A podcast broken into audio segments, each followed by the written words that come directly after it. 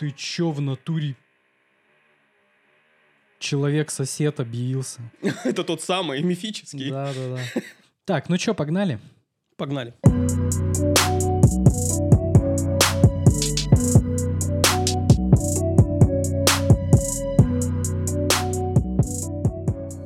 Итак, дорогие друзья, добрый вечер. С вами Антон Нагаев. Это вечерние терки. Сегодня в гостях у меня Алексей Дворкин. А, и сразу хочу сразу такой заход, почему он здесь. Мне его очень сильно рекомендовали. То есть мне действительно его рекомендовали. Там классный парень, классный фотограф, классный видеограф. Надо его обязательно позвать, да, на подкаст. И я такой, хорошо, не вопрос. Мы там с ним связались, там пообщались так чуть-чуть. И я смотрю, ну, как, что ты делаешь, да, как ты там, за что, зачем, я не могу понять а за что зацепиться, да, там, то есть, получается, ты не двигаешь там отрасль, да, там, ты не пытаешься там что-то там поменять, ты не пытаешься сделать невозможное, ты как бы просто занимаешься фото-видео, то есть, в том числе и для себя, и для коммерции, то есть, такой средний, почти, можно так сказать, на первый взгляд, такой, знаешь, среднестатистический э, фотограф-видеограф. Сначала тебе Оля, да, написала там, пообщалась с тобой по вопросам, потом уже я, и такой думаю, блин, за что бы вот зацепиться, чтобы развить эту тему? И тут до меня наконец-то вот дошло, что твоя особенность в том, что ты можешь охарактеризовать всех, ну там, 99% фото-видеографов в нашем городе. И я такой, черт возьми, да это же я, ну, я когда-то был вот, ну, в той же теме, да, что я делал это все абсолютно вот, ну, прям как ты. Поэтому сейчас не будем забегать вперед.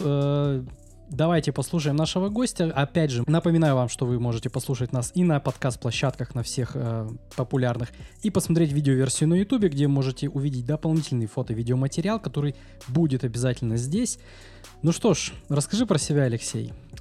Так, ну, во-первых, действительно, назвать себя фотографом и видеографом ну, со всей ответственностью я, к сожалению, не могу, несмотря на то, что регулярно работаю и тем и другим, но моя основная профессия, я инженер. Ну, то есть это не там 5 дней в неделю, у меня свой собственный бизнес, а вот фото и видео это, это даже, наверное, не хобби, это нечто вроде увлечения фотографией сродни тому, как это выглядело в советский период, когда в каждом доме этот фотоаппарат был, но в большей степени они использовались не для того, чтобы запечатлеть какие-то там памятные моменты, а для того, чтобы поковыряться с самой камерой, поковыряться с проявкой пленки, то есть речь шла о некой субкультуре. Для меня фото и видео — это вот некая субкультура, которая позволяет мне пообщаться с другими людьми, ну и где-то поработать. Потому что никаких там коммерческих ставок на то, чтобы развиваться там в плане фотографии, в плане видео у меня нет, ну, по крайней мере, здесь на региональном уровне, да, и сам мой уровень, он, мягко говоря, не тот. Но, тем не менее, взять камеру в руки, поэкспериментировать с ней, посидеть дома, ну, естественно, не в проявочной в комнате, но угу. посидеть в Lightroom или посидеть экспериментально там в DaVinci, позаниматься какой-то ерундой, которая вот э, абсолютно бессмысленная в коммерческом плане, но интересная с технической точки зрения. Вот самый простой пример. Кто-нибудь пробовал проявлять фотографии в DaVinci Resolve? Таковая возможность есть и проявляет он фотографии с его подходом к реализации гамма-кривой, ну, совершенно иначе, нежели Lightroom. То есть на выходе получается что-то, что, ну, не сильно похоже на привычный формат обычного проявленного RAW файла в Lightroom. Прям mm-hmm. сильно отличный. Собственно говоря, этим я и занимаюсь, а все остальное, сопутствующее коммерческое, оно завязано на моем основном бизнесе. Как я говорил, я инженер, я строю сетевые инфраструктуры, системы видеонаблюдения и безопасности. Клиенты часть знают, что у меня есть такое увлечение. Часто мы снимаем сами себя, как мы все это делаем для самих себя, чисто, ну, мы никуда это не выкидываем, но у нас есть прям целиком фильмы снятые, где мы монтируем те или иные объекты. Они подбираются, исходя из того, насколько интересные были задачи на этом объекте инженерные, насколько uh-huh. они новые для нас. И мы это все дело снимаем, там, для сами для себя монтируем, чтобы потом посмотреть. Клиенты это видят, если это какое-то коммерческое учреждение, как правило, это общепит, заведение и так далее они, видя это, потом обращаются для того, чтобы, во-первых, посмотреть, что получилось. Часть из них потом возвращается для того, чтобы мы им сняли либо корпоративные блоги, либо отчетники по открытиям и так далее, и так далее. То есть пока мы делаем одно, рекламируем себя в другом, это не происходит там каким-то ну, особым специальным путем, это просто, ну, оно естественным образом так получилось. Поэтому часть моих клиентов знает, что я занимаюсь и тем, и другим, и приходят. Ввиду того, что клиенты достаточно состоятельные, они То есть это могут... уже функционирующий бизнес, конечно. Э, да, они могут, скажем так, за не слишком какой-то навороченный результат заплатить хорошие деньги, которые я могу с них запросить, просто в силу того, что, ну, мы либо знакомые, ну, как обычно, тут все по знакомству. Все по знакомству, Все по знакомству, да, да. да. К сожалению, ну, тут сложно что-то придумать новое. И вот оно вот так потихоньку и двигается, и за счет этого я уже где только ничего не поснимал, где чего только не поработал. Я умудрился поработать даже в системе патриотического воспитания внутри Дома офицеров. И занимался изготовлением им там промо-материалов. Я поснимал э, блоги для Йоби да Йоби. Опять же, мы им строим объекты. Опять же, они к нам обращаются. Либо мы снимаем отчетники по открывающимся uh-huh. заведениям, либо целиком снимаем блоги с их э, менеджментом, который сюда приезжает, в Красноярск чтобы им не гонять продакшн с Москвы, они сейчас, правда, даже не в Москве, они там где-то в Дубае уже осели. А раньше, когда они сюда приезжали, они хотели рассказать о том, как у них развивается бизнес здесь, но ввиду того, что продакшн у них в Москве, тратиться на него не сильно хочется со всеми этими переездами, с оборудованием, со всем остальным. Да, да, да, да. да они нанимали меня, и мы им снимали часть блогов, я им там наснимал, там, там, начиная там чуть ли не с самых первых. И так оно крутится. Что-то я на этом, конечно, зарабатываю, но скорее это просто позволяет мне окупать технику, которую я приобрел, угу. и что-то покупать новое. А там путь был немалый, потому что за те пять лет, что я с этим всем ковыряюсь, я сменил достаточно много разной техники. Сейчас уже остановился, думаю, уже никуда не сдвинусь по, там, по ряду причин. Вот, ну, вот, вот и вся история. Поэтому рекомендовать-то меня многие там и рекомендуют, там, может быть, и интервью, но тот уровень, который сейчас у меня, он, он все правильно, он очень усредненный по вот этим меркам. Но это лишний раз показывает, что заработать-то можно на абсолютно любом уровне. То есть неважно, какой уровень технической подготовки. Здесь важен личный бренд, ну то есть узнаваемость тебя среди тех клиентов, которые хотят с тобой поработать, mm-hmm. кому там приятно, кому неприятно. И возможность выйти на этих клиентов. Все. Но, опять же, каких-то там особых коммерческих перспектив я все равно в этом, ну, пока не вижу по сравнению с основной моей работой. Собственно, да, я вот здесь и хочу вот э, дать понять слушателям и зрителям, что что я имел в виду в самом начале, да, то есть э, очень много людей, э, имеется в виду фото-видеографов там в, в, в глубинке, не только в Красноярске, то есть в разных э, глубиночных таких городах, они хотели бы заниматься фото-видео как, ну, скажем так, full-time, да, full-time job, но э, скажем так, зарабатывать этим столько же, сколько если бы ты занимался, ну, full time, допустим, как вот ты сети, да, строишь. Это разные деньги, я правильно понимаю? Да, это да. прям настолько критично разные, что менять одно на другое это просто бессмысленно. Да нет, на самом деле смысл есть, но смысл есть только в том случае, если есть выход на какие-то действительно серьезные проекты. И опять же, в одну каску, условно говоря, ну то есть в полном одиночестве, не имея там за собой команду, выйти на какие-то такие проекты, которые бы реально могли бы, ну, там, приносить действительно серьезные деньги, чтобы полностью в это уйти и построить свой продакшн. Ну, вот здесь, на региональном красноярском уровне, я даже себе, честно говоря, не представляю, каково это. Я знаю, говорю, мы сегодня обсуждали, что такие команды есть, но нарабатывают они вот эти связи, ну, я так понимаю, чуть ли не десятилетиями. Но есть же у нас... это те, кто очень давно начал, да. прям невероятно давно, и уже побывал там во всех во всех крупных клиентах и как бы по сути дела, что есть просто несколько вариантов. Либо люди платят за качество, то есть они, вот есть же сам знаешь, есть бизнесы, да, которые ищут дешевле. Они прям вот, блин, вот ищут дешевле, дешевле, дешевле, дешевле. Вот где-то там вот 100 рублей, тут 1000 рублей. А есть те, которые говорят, да пофиг, что у тебя дороже, мне нужна гарантия, что ты сделаешь. И это таких очень мало. Но вот, вот грубо говоря, такие и работают с вот этими ребятами, которые уже давно на них снимают видосы, они никогда не сроки не проваливают, да, они делают хороший материал, и как минимум они за них уже держатся, смысл их менять. То есть смысл их менять на какого-то непонятного чувака, да, который на 500 рублей дешевле там условно предложил, но что от него ждать, хрен его знает. Ну вот об этом да и речь, да. И то есть вот этот срок наработки этих самых клиентов, когда у вас устаканится там все бизнес-связи, когда устаканится коммерческая ответственность друг перед другом, там связанная со сроком, с оплатами, еще с чем-то, я не представляю, как стартует, ну, в одиночку обычный, вот, допустим, ну, условно возьмем усредненного студента, который решил стать фотографом или видеографом. Uh-huh. Я, я не представляю, как они стартуют.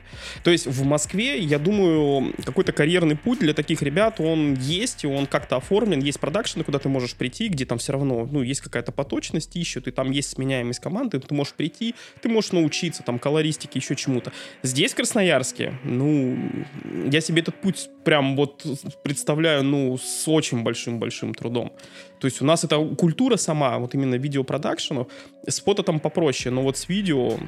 Да. Я боюсь говорить за всех, потому что рынок все-таки очень большой, но вот там, где я работаю с общепит-заведениями, с ночными клубами, там, с автотех-центрами и так далее, я там вот этого всей культуры московской, где есть прям серьезные там продакшены со сменяемостью там персонала, там нанимают, они там что-то масштабируют, перекидывают с одного на объекта на другой, там кого-то берут в, там в подмастерье и так далее. У нас этого я вот не вижу. То есть у нас как, как выглядит наш красноярский продакшн в моем представлении? Ну, то есть есть команда там из пяти человек, и они, по сути, все. Они все и разом. Ну, ну и, да, да. Да, и они там пытаются как-то крутиться. И я говорю, подозреваю, что есть те, кому удается так крутиться, чтобы на этом прям зарабатывать хорошие деньги. Не, ну давай так, давай сразу здесь э, подчеркнем, что хорошие деньги это понятие субъективное. Я согласен, хорошие деньги это те деньги, которые позволяют отработать таким образом, условно говоря, месяц, чтобы потом месяц вообще ничего не делать. Это первое а второе продолжать еще и каким-то образом окупать вложенное оборудование с расчетом на то, что ты будешь как-то масштабироваться. Ну, то есть, если вы нанимаете, условно говоря, команду и начинаете снимать ролик, ну, то есть месяц работы для этих пятерых человек, но он должен стоить минимум от миллиона. Я не знаю в Красноярске вообще, насколько развито все вот это, потому что я на такие уровни никогда не выходил, несмотря на то, что работаю там с крупными корпоративными mm-hmm. клиентами. На этом таких денег никогда не видел. Если даже взять самый простой пример, а, я работал сейчас э, в госструктуре, я работал в Доме офицеров, занимался у них там это отдельная история, чуть позже, может, если заинтересует, uh-huh, вернемся к этому. И я смотрел сметы на очень большие мероприятия, где требуются люди там, с четырьмя, с пятью камерами, минимум 3-4 дрона. И в этих сметах, в этих проектах там суммы заложены, ну, не то чтобы большие. Ну вот прям не то, чтобы прям большие. Ну то есть, да, это однодневная съемка, но сумма такой съемки там 200-300 тысяч. При этом последующие требования к монтажу подразумевают, что с этим роликом там будут возюкаться, ну, месяц минимум на уровне mm-hmm. там согласования, еще чего-то.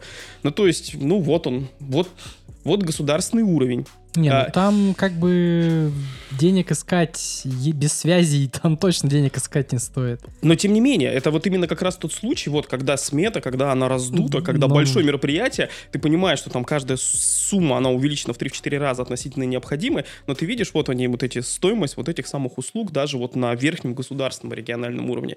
И понимаешь, что даже там, ну, ловить нечего.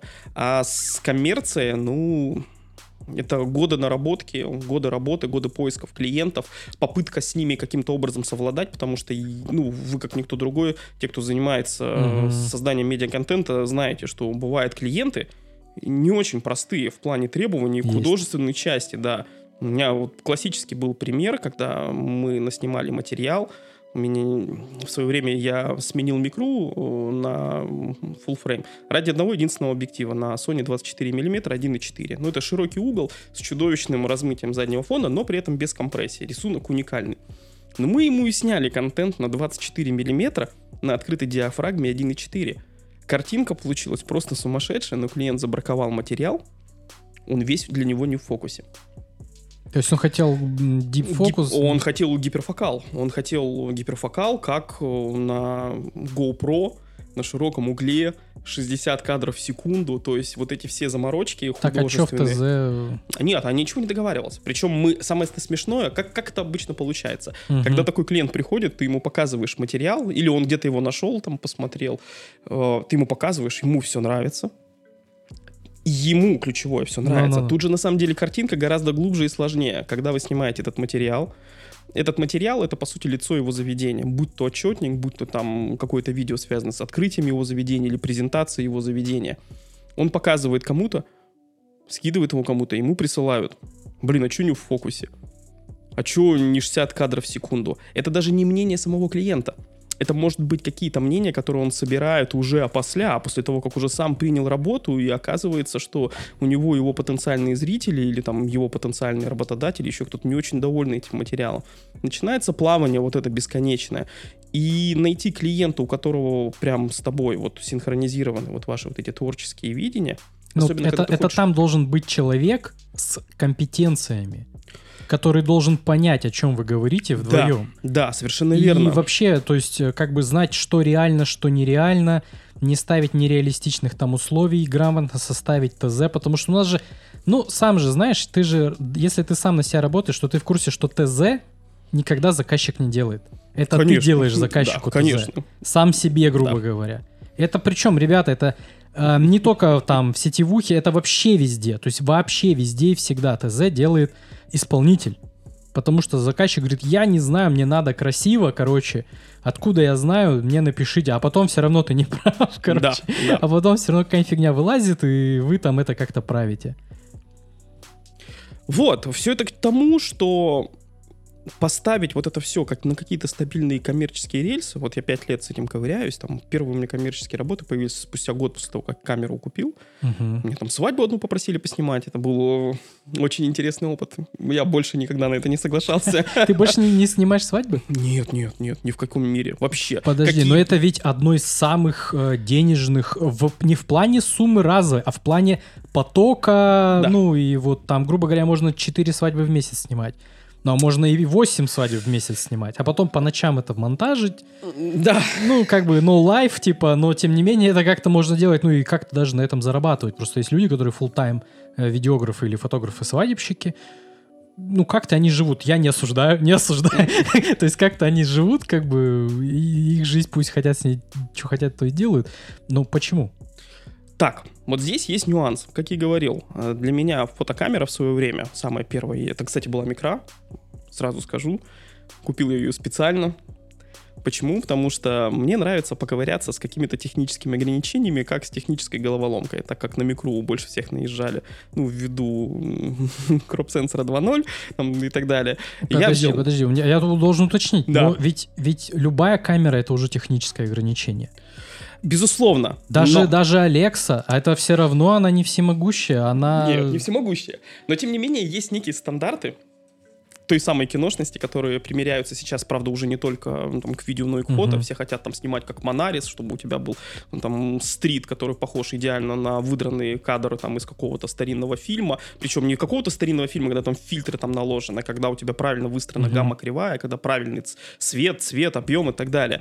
И, ну, есть определенные там уже хотелки у всех сейчас видеографов там связанных там, с передачей объема, там, с размытием. Многие хотят поснимать на широком угле, вот на том же самом 24 мм 1.4, который, ну, по ряду причин невозможно реализовать там на микре и так далее. Ну, там много нюансов. Мгм, мгм. Вот, но не суть-то важно. Возвращаясь вот к первым работам и свадьбам. Свадьбы точно нет. Почему? Потому что камера это была куплена, и все это занятие для меня, как я говорил, это некая культура, это увлечение, это не попытка заработать на этом денег вот прямо от слова совсем. Есть другие способы, как заработать деньги существенно проще. То есть э, трудозатраты на маржинальную прибыль, да, то есть фото-видео это...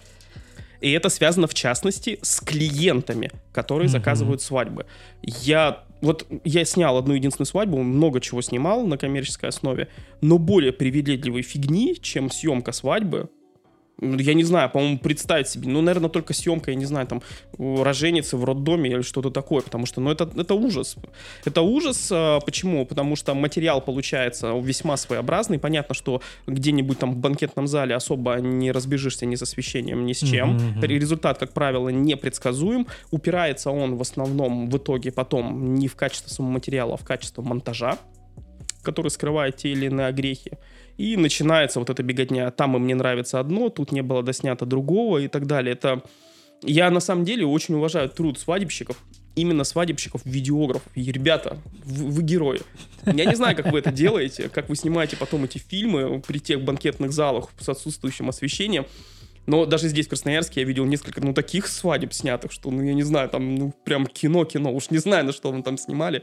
Вот, поэтому свадьбы нет, Несмотря на то, что да, там предлагают за съемочную смену достаточно большие деньги, там, для многих это месячная зарплата, но вот этот весь нюанс с привередливостью клиента, когда ему то одно нравится, то нет, то есть этот материал получается компромиссным. И вот здесь нюанс. Я вообще стараюсь не браться за тот материал, который в итоге будет компромиссом либо для меня, либо для клиента.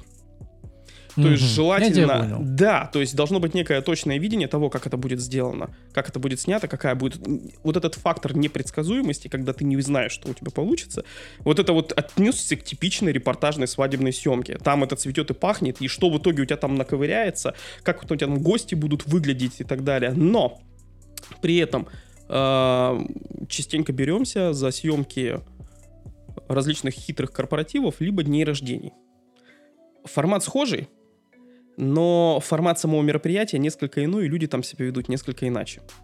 и там можно наснимать весьма любопытные вещи, которые тебе самому потом интересно будет посмотреть. И как бы немножко и требования не такие прям, Да. как свадьбы. Да, к, к этим мероприятиям не относятся с таким пиететом, как к свадьбе. Ну, потому что свадьба, понятно, что это вот это одно уникальное событие. Но это раз в жизни. Да, Ага. ну то есть нужно понимать, что если ты на свадьбе не смог попасть в фокус на открытой диафрагме, потому что у тебя было хреновое освещение, и ты открылся до 1.4 во время, простите, примерки колец, ну это все. да, ты уже не такой, свадьба, так в свадьбе, такой, так, всем стоп, замерли. Да, да, да. Так, типа, ребята, ребята, ребята, Да-да-да. сейчас, сейчас, сейчас. Опять же, когда, возможно, когда ты снимаешь там продакшн, у вас там есть отдельный фокус-пулер, который к этому всему готов, Так, который а- к этому привык, да. Окей, но опять же, здесь тогда, понимаешь, э, ты все правильно говоришь. Я здесь нисколько не спорю. Я, ну, грубо говоря, я просто хочу немножко дать зрителям, слушателям а, кое-какую информацию. Просто смотрите, а, если, допустим, вот у вас э, кружок там друзей, вы поете, да, то есть вы там прям реально шарите в пении. И у вас там, допустим, какой-то банкет, и вы позвали певца. А он приходит и такой, а, ну что-нибудь такое воет, и все так, ну, над ним шутят, потому что все же шарят, да, все певцы. Так вот, чтобы ты пришел куда-то снимать свадьбу, и там люди шарили за съемку, и фото, либо видео, такое вообще это, это просто никогда не бывает.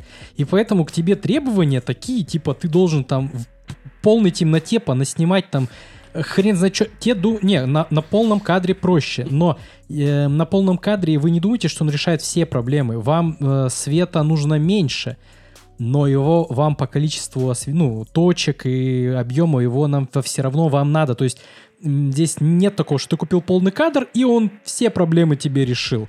Нет, он там, ну, существенно упростил задачу, но тем не менее все еще гемор остался огромный. К тебе требования огромные. Ты должен и там снять, и тут снять, и фокус себе там, ну, в общем, короче, все подряд сделать. И чаще всего сами вот заказчики, они вообще не то, что не понимают итоговый, ну, вот результат, вот что должно получиться. Они даже не понимают, чего они просят-то. Ну, из того, что это может быть вообще нереальные требования. Допустим, э, был у нас один там момент, э, зал, в общем, как бы так объяснить, пол зала было вообще без света, а вот где а сцена, да, где стояли там колонки, там было небольшое освещение. Вот как снимать? Да, Ты понимаю, просто речь, да. поворачиваешь голову, и ладно, если у тебя камера может вывозить огромный динамический диапазон, здесь светло, здесь темно. Да. И там, знаешь, как коты, у которых глаза в Да. темноте светятся. И вот так же люди сидят. И ты такой, типа, и что мне здесь делать? То есть и ты реально здесь ничего не сделаешь. А, ну, ты вот видишь, допустим, да, есть свет, но его же нужно оплачивать.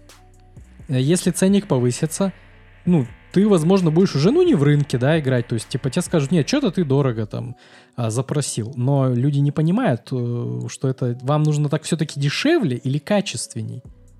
Поэтому свадьбы, да, здесь, господа, здесь все очень сложно на самом деле. И это такая ответственная работа, тем более, если вот посмотреть там на всяких там ресурсах, типа Горько и так далее, там, вот хороший свадебщик, да, тут же там на него плохой отзыв, типа там он там что-то пульнул в расфокусе, какой-то выдрали какое-то фото, непонятно откуда там.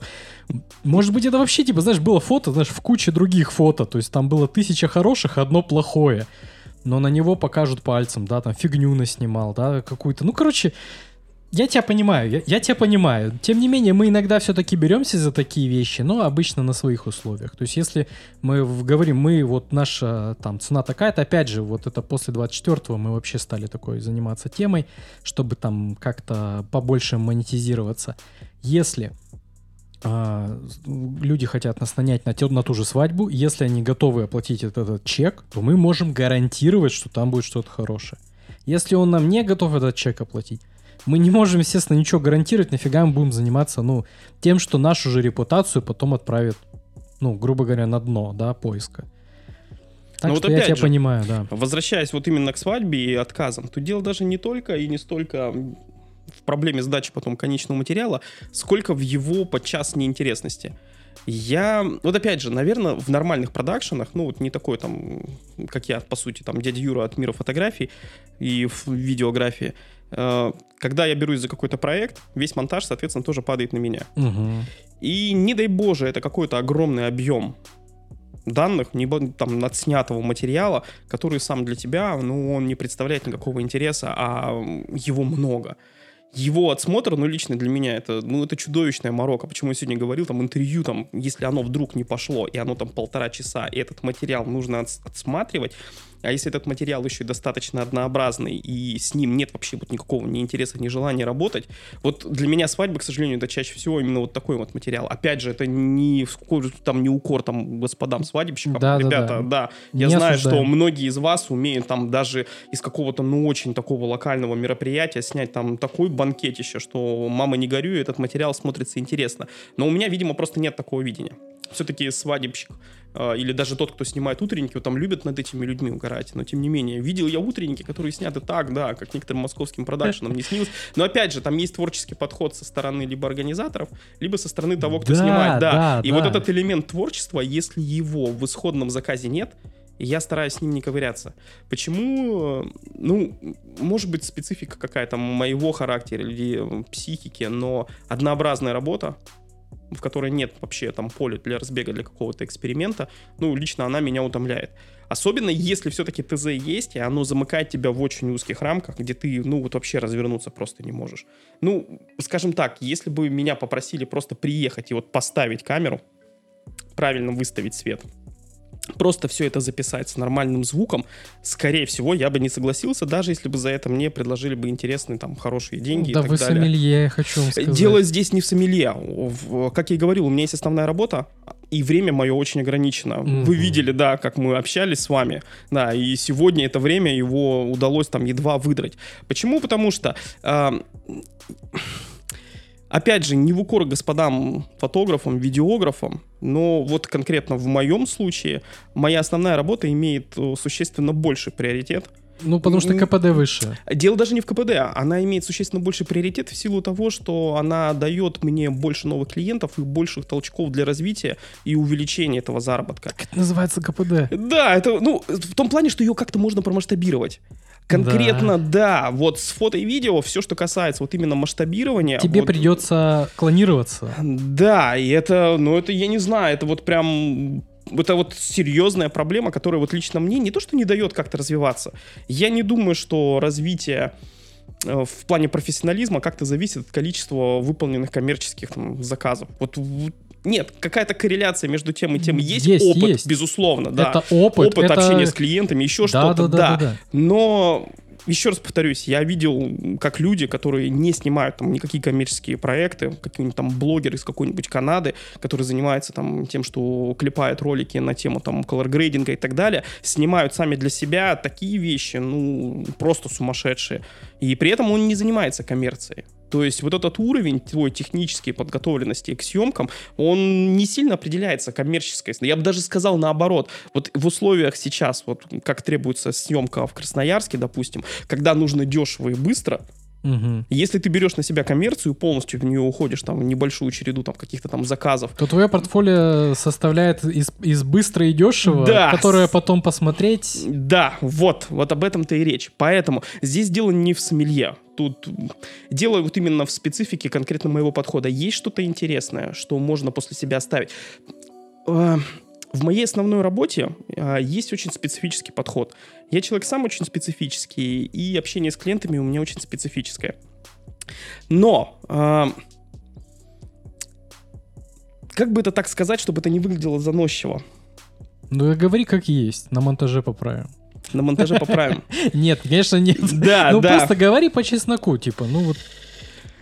В своей основной профессии я могу диктовать свои условия я могу диктовать свои условия с очень большим разбегом, не ориентируясь на мнение клиента. Вот вообще. Ну, потому что у него нет абсолютно никакой компетенции, но ему нужен результат. Да, совершенно верно. То есть, не, подожди, это еще может быть как обман. Ну, то есть, не, не, не говорю, что ты обманываешь, а обычно, если ты а, допустим, общаешься с человеком, который очень от тебя зависит, ну, в плане, он, он, он, ему нужен результат, и он такой, пожалуйста, помоги мне, сделай это, но у него нет компетенций, ты можешь ему выкручивать яйца как хочешь. Нет, речь Не здесь... в плане тебя, а вообще, как бы, так ли этим люди пользуются? Они такие негодяи, которые там могут разводить там других людей на определенные там на бабки, на условия, на еще что-то, просто потому что они не шарят. Это российский бизнес, ребята. Это, к сожалению, это, ну, как бы то, что я говорю, это встречается куда чаще, чем, ну, по чесноку, да, то есть тебе обратились, ты все по чесноку посчитал, ну, там, все классно сделал, вы там руки пожали, разбежались, все довольные. В общем, суть такова, почему я говорю, что очень широкие рамки моих хотелок, которые я могу предлагать клиенту, точнее даже не предлагать, а вот просто ставить вопрос ребром, что мы делать будем вот так. И делается это для того, чтобы на тех или иных там объектах, которые строятся, попробовать что-то новое. И чаще всего... Ну, пример, вот какой-нибудь пример. Самый простой, чтобы не углубляться никуда, угу. Инжи... по, именно по инженерной части. Ну хорошо, у нас был такой объект, грильница на мира. Это наш клиент. Я, я вообще обожаю там жрать шавуху. Да, я да. считаю, что это топ шавуха, правда, опять у них там ценник растет, а громовка падает, короче. Но это чисто моя личная боль, я просто ша шаурма-ловер, короче. Ну-ну, грильница на мир. Да, вот это гриль... старинное здание, да, красивое. совершенно верно. Ну. Э, у них была особенность с электрикой. Дело в том, что там здание плохо заземлено, у них копится индукция на металлических столах, на которых они готовят, и они фигачатся током нормально так током бьется. Ну, то есть, будь здоров. По идее, этого быть не должно, если эти столы прицеплены, условно говоря, заземлением, там, ну, либо ну, к нулевой хотя бы фазе, чтобы снимать эту индукцию, они не бились. Все здорово, кроме одного. У них по протоколу эти столы должны сдвигаться для того, чтобы все за ними каждый божий день полностью вычищать. Соответственно, клеммы, на которых сидит у них заземление mm-hmm. на столах, на ножках, они сбрасывают, обратно их прикручивать некому. Столы продолжают копить индукцию, и они долбятся. Сделать эти провода длинными там нельзя. Почему? Потому что там очень тесно на кухне, они цепляются, они там падают, либо вырывают, либо сами кто-то там умудряется угробиться эти провода заземления. И они обратились вот с такой вот странной проблемой. Проблема на самом деле копеечная. Ну, то есть там удлинить провода, где-то их там еще переделать.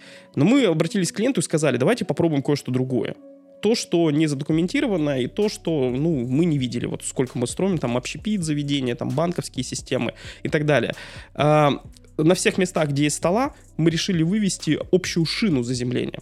Ну, то есть металлическая рейка, которая идет вдоль стола, на которой зацеплена клемма, это самого заземления, а на столах с э, обратной ну, стороны обратной, мы да. сделали специальные контактные площадки. Ну, то есть ты стол, стол задвигается. Да, и да все. все. Ну, то есть стоимость реализации это все вместе с металлом и так далее, ну, это не работа электрика, которого вы вызвали там за полтора часа и так далее. Они нормальную сумму за это заплатили. И это работает.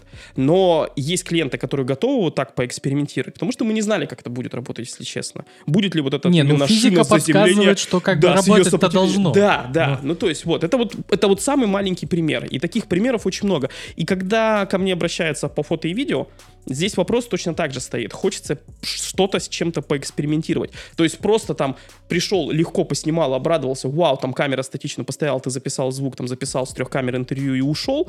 Ну, это не очень интересно. Да, ты получишь за эти деньги, но никакого роста ни перед клиентом, ни перед чем угу. оно не будет. То есть ты можешь так набрать массовость, но ни качество, ни профессионализм, там какой-то собственный вес профессиональный, ты таким способом не наберешь.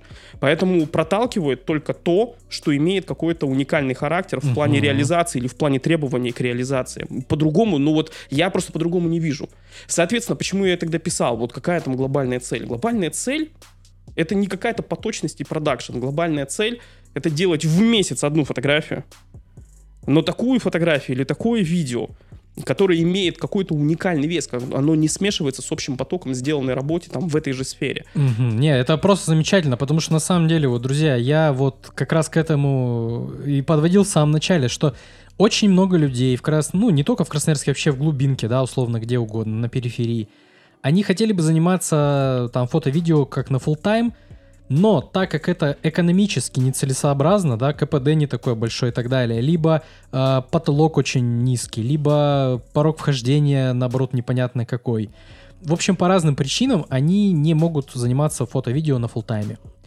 Они как бы и хотят, но не хотят заниматься всякой фигней, да, там неинтересной. Они хотят э, проекты какие-нибудь уникальные, хорошие, но ребята их не то что нет, их прям, а, сейчас я даже, я даже так скажу, там даже обратная зависимость. То есть, например, если я сейчас замучу такой, ну реально, замутишь какой-нибудь классный, интересный проект, прям реально уникальный, я могу собрать кучу людей бесплатно на этот проект. Потому что очень, очень многое количество там фотографов, видеографов, там и остальных актеров, визажистов, гримеров, они такие, вау, интересный проект, я готов поучаствовать бесплатно, потому что он интересный. То есть, не, не, то есть получается не такая корреляция, что интересный проект, и мне за него заплатят, ну, еще классно, там, еще больше, чем за какую-то среднюю ерунду, а наоборот, это будет, э, я могу много людей найти бесплатно, потому что это что-то уникальное. то, чего нет нигде. Это, по сути дела, ТФП. То есть, ну, вот, Да, по сути да, дела. Это, это так и есть, да. Это эксперимент за свои собственные же деньги, за свое собственное Да, же да, время. да, да, да. С каким-то там шансом на то, что это кто-то заметит, и оно да, как-то и оно когда стрельнет, да. Да. И получается, смотрите, а, есть такая тема у фотографов. Я не хочу там заниматься фигней, но уникальных проектов, ну, считай, нет. Фактически ты сам их создаешь, чтобы как-то куда-то продвинуться. А, но есть другая проблема. Если ты их наснимал, и кто-то, например, такой, вау, ты классный пацан, я смотрел твои работы, ты прям вообще классный. Сними нам корпоратив там за, за, за 10 тысяч, типа, короче. И ты понимаешь, что вот эти твои вот крутые работы, они как бы, ну, допустим, стрельнули, да, тебя позвали снять корпоратив за 10 тысяч. Но ты понимаешь, что ты опять приходишь к тому же, то есть, что нету других заказов. Это либо свадьба, либо корпоратив, либо утренник, либо там бэкстейдж похорон там каких-нибудь, так и немножко черного юмора, да. И ну, больше-то и некуда. То есть, ну, или реклама чего-то, да, вот еще забыл, да, реклама чего-то. То есть, ну, все, больше особо нет. И тема эта не двигается никуда. Она, как бы так тебе сказать, она давно, давным-давно стагнирует вот в этом плане. Потому что вот у нас в городе, вот сколько у нас ренталов? Так, ну кто у нас? Бинар? Кто еще? Я даже, честно говоря, а не вот знаю. и все. Все, Бинар одни единственные у Ну, нас. я во, во всяком случае не знаю. Ну, если кто-то знает, просьба отписаться, потому что, ну, они, они все, они монополисты. Кстати, не на правах рекламы, но тем не менее, ребятам из Бинара привет. Вы молодцы. Много раз выручали. Засчитано, понимаешь? Не, они просто... Я не к тому, что они там плохие, да, такие доминирующие чуваки, которые сидят, да, и больше никого к себе не подпускают. Если рядом открыть второй э, такой же рентал, они оба сдохнут. Потому что рынок настолько маленький, что как бы делить его некуда. То есть, например, насколько мне известно, я, кстати, могу сейчас не ошибаться, у нас э, в городе э, нету, допустим, возможности взять в аренду Алексу. Ее просто нет. То есть у нас Atari вообще, по-моему, ничего нет. Но я вот я уверен на процентов 90. То есть 10%, что она вот только сейчас, может, ее завезли, да, там на полку положили. Топовое, что у нас есть, насколько мне известно, это а, C300 Canon в аренду взять. Там, по-моему, Mark 3 или какой вот тут я не буду врать. А, я точно знаю, что это Black, Blackmagic 6K. И я знаю, по парень какой-то у нас на Авито рекламится Red Dragon у него, по-моему. Ну, это чисто, это уже не бинар, это вот чисто вот ну, этот понятно, вот парень. где как- они только оптику. А, не, ну они, может, через переходники что-то цепляют, но, по-моему, PL оптики в бинаре у нас вообще она есть. Ну, чтобы Ари В том и Алекса- да, дело, да, в том то и дело. То есть нету, именно в оптике. да, нету ни камер, ни Да. оптики и ни возможности их взять. То есть и еще я точно знаю, на Авито парень, короче, уже, наверное, года два продает Blackmagic курса. Прикинь, реально, я вот, может быть, скриншот здесь ставлю, там, короче, нет, он такой, такой козный коммент, типа, он пишет, что, ну, покупал для коммерции, понял, что здесь в Красноярске с этим ловить абсолютно нечего, все эти проекты можно снимать на Pocket 4K, который у меня есть, вот и продаю, и он еще там за 500, что ли, продает, или за 700, короче, я, я вставлю здесь вот скриншот, короче, Удачи. то есть, да, то есть это вот показывает в том, что э, нету э, спроса на такую технику, нету спроса на такие задачи. Всегда спрос рождает предложение. Если бы э, было бы больше каких-то интересных проектов, больше бы людей приходило бы, ну, в, туда, где есть деньги, туда, где есть какие-то интересные задачи. Профессионализм бы рос, потому что, ну, сложные задачи нужно решать профессионалам. То есть какой-то там чувак, там, вчера снимающий на iPhone, он тебе не сделает ничего нормального, потому что, ну, что тебе объяснять, я думаю, многие поймут, о чем я говорю. Было бы, увеличилось бы количество ренталов, там бы росло бы количество и крутость, ну, самих вот игрушек всяких разных. Но просто нет таких задач. То есть просто нет людей, которые там придут и скажут, нам надо снять просто вау, прям вот, нам надо вот прям вот, вот прям что-то вообще офигенное. Ну вот поэтому ничего и нет ни- нигде. Ну вот опять же, возвращаясь к вопросу технических требований к роликам и к экспериментам. Есть пример, вот опять же, чтобы не быть голословным, просто я приводил технический пример. Мгм. Есть пример эксперимента, который выстрелил и который потом дал мне работу в сфере видео. Я отработал полгода видеографом уже полноценно. А, Был пример. а, Как только стукнули ковидные ограничения, отменили все празднества на Мгм. 9 мая. И там был парадоксальный вообще вот случай. Ну, то есть все эти праздники, все эти празднества, они уже были заложены в сметах, в любом случае, там, на региональном уровне, на городском, там, на уровне самоуправления, там, где-нибудь в поселках. И вот как раз в одном из поселков у меня висела съемка. Это должен был быть фотоотчет о проведении мероприятий, посвященного 9 мая, которые, естественно, эти мероприятия, технически их не было. Они вроде были, но и там какое-то было шевеление, то есть у них там было прописано определенное техническое задание, что они должны провести, и я это должен был снять при полном отсутствии зрителей и людей. Ну, отлично.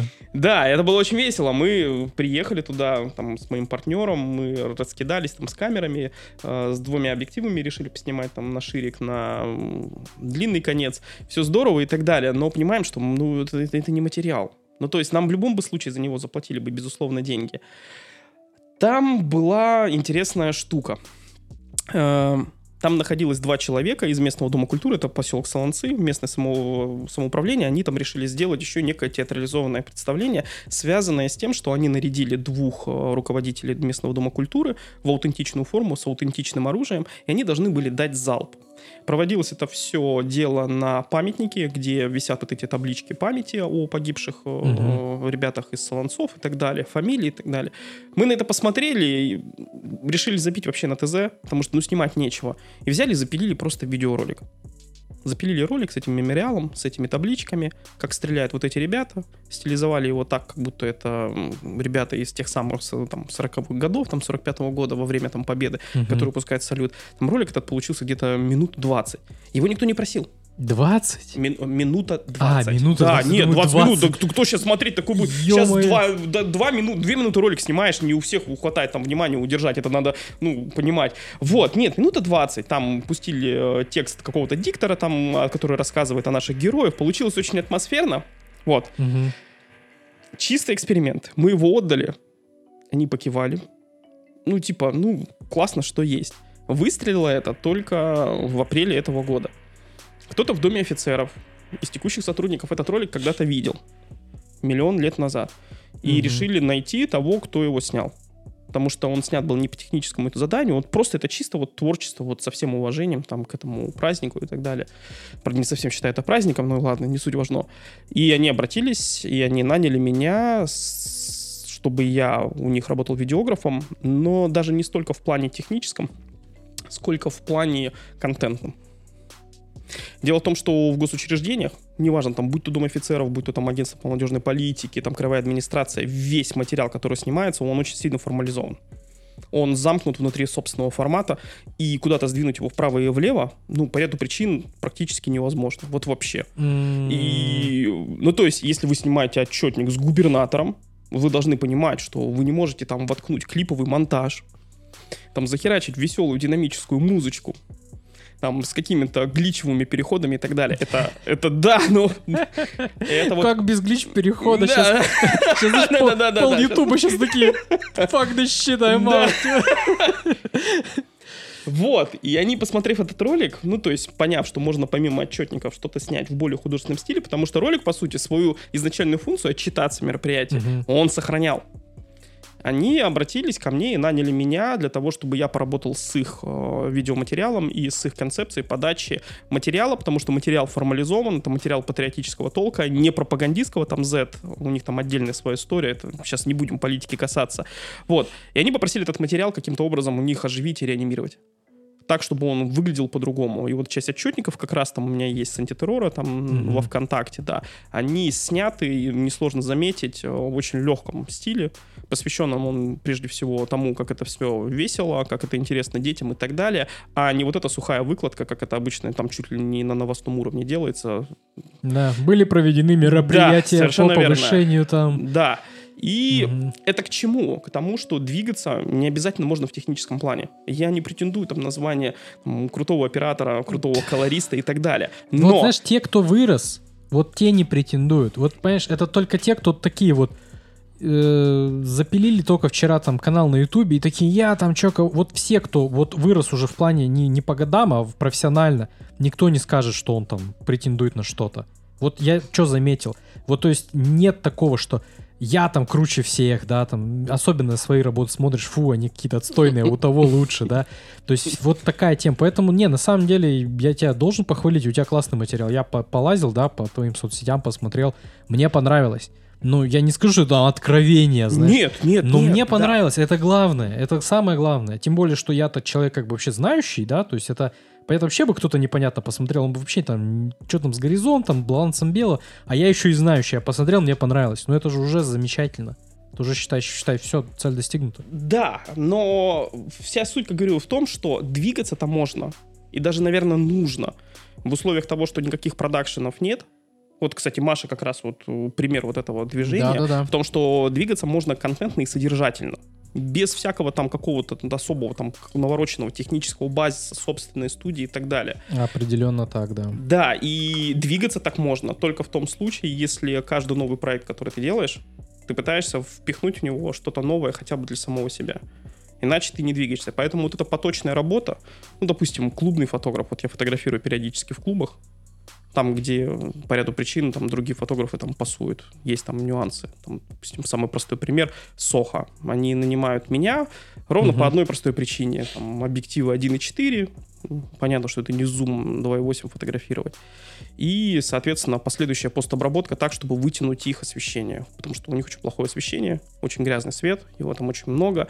И вытянуть оттуда чистую картинку так, чтобы она смотрелась там как-то нарядно и так далее, это невозможно. Когда-то в свое время я на это согласился ровно по одной простой причине. М, это- Челлендж. Это, челлендж, Это да. челлендж, Это эксперимент, посмотреть, на что сейчас способна постобработка в плане вытягивания деталей, шумов и так далее. Только так ты и двигаешься. Я один раз попробовал, теперь они знают, что там в темноте, да, там в условиях там кромешной, там абсолютно тьмы у них, можно без всякой фотовспышки вытянуть материал, который будет, ну, там, иметь достаточно такую нормальную глянцевую основу, чтобы его не стыдно было выкладывать в соцсети. И вот без этого эксперимента, без этого движения вообще никакого развития нет. Можно, конечно, затухнуть на поточной работе. Там, пришел, отщелкал за 5000 там, час. На следующий день также, на следующий день также. Но ты в ней просто глохнешь в этой работе. Это, это и превращается не в работу, это превращается в, непонятную рутину. И я предполагаю, что кому-то это нравится. Я, это опять же, вот кто-то вот, кто-то любит сидеть программировать. Я, например, человек неусидчивый, я не могу себе заставить за компьютером там просидеть 8 часов подряд. У меня Так, а ты знаешь, сколько там челленджей? Я представляю. Там столько Да, челленджей. я, Ты- я понимаю. Но я так подозреваю, что даже вот при том, что там большое количество челленджей, все равно достигают они определенного уровня, где работа становится просто потоком. И вот этот поток даже в инженерной работе мы его стараемся никогда не допускать. Всегда стараемся сделать что-то новое, потому что ты иначе реально сходишь с ума. А тут еще нюанс.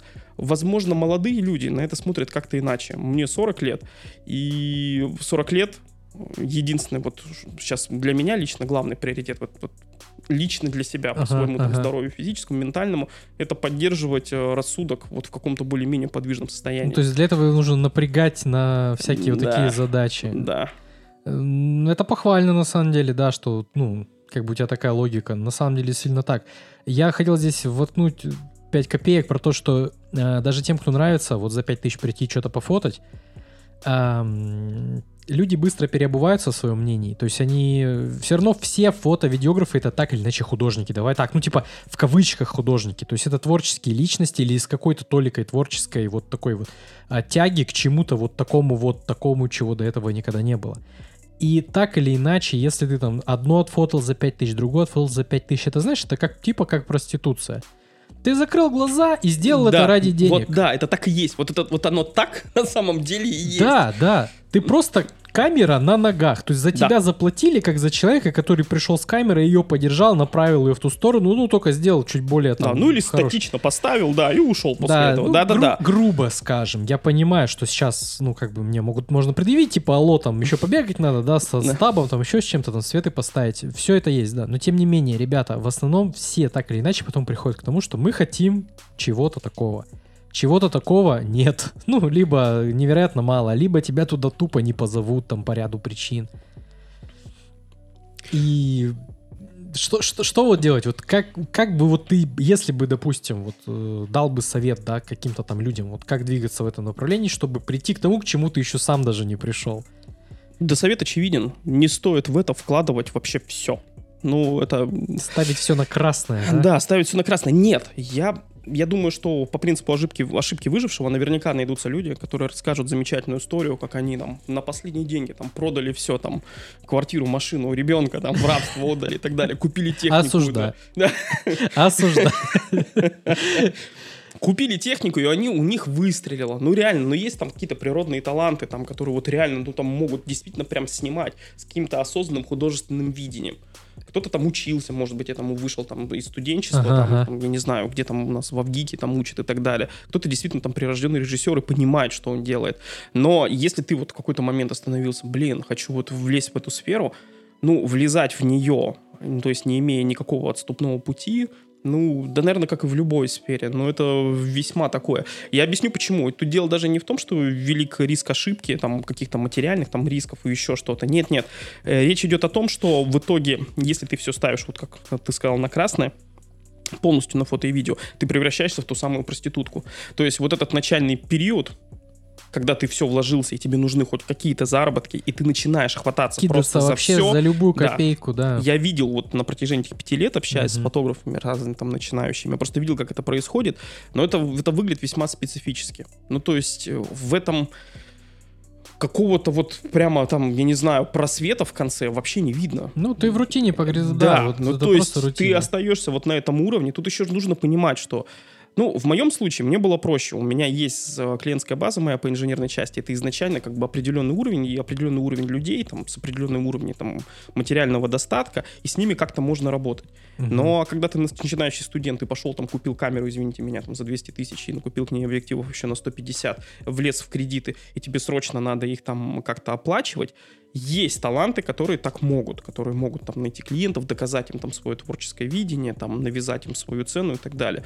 Но в большинстве своем, ввиду того, что сейчас фотографов у нас, я так понимаю, просто переизбыток, там с видеографами может еще не так, но с фотографами там ну, просто Уже пиздец. давненько, я бы сказал. Да, то есть, ну, я не представляю, то есть, как, ну, так можно над собой поиздеваться? Может быть, кому-то это даже понравится, там вот этот тернистый этот путь, там, начиная вот Ай. с самых низов. Давай, давай, мы немножко сейчас объясним, что такое ошибка выживших для тех, кто, возможно, не знает, что это за термин. В общем, это, насколько я помню, это был математик, да, во время то ли в какой-то там, то ли первой, то ли второй мировой, э, сидящий на аэродроме и видел, как возвращаются самолеты, садятся, и они были, ну, в пулевых отверстиях, и люди заделывали, вот именно, укрепляли те части самолета, где вот были эти самые пулевые отверстия. Он тогда сказал, но ведь раз самолет сюда прилетел с этими отверстиями, значит, он как бы может еще, ну, передвигаться. А те, кто, ну, у кого пулевые отверстия были в других местах, они не долетели. То есть это и называется ошибка выжившего. Это, грубо говоря, э, один человек сумел там переплыть там большое озеро и сказал, я переплыл. И все такие, вау, ты молодец. А еще 200 не смогли, и они тебе не расскажут о том, что они не смогли. Да, Их есть- просто нет.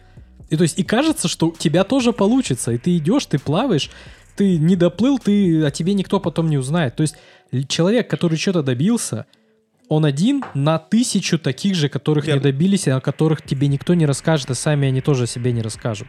Это вот, чтобы вы понимали, да, те, кто не совсем в курсе, что такое ошибка выжившего. Поэтому а, для тех, кто, особенно для видеографов, я, к сожалению, как я говорил, я человек не очень творческий, у меня очень механистическое мышление, Мгм.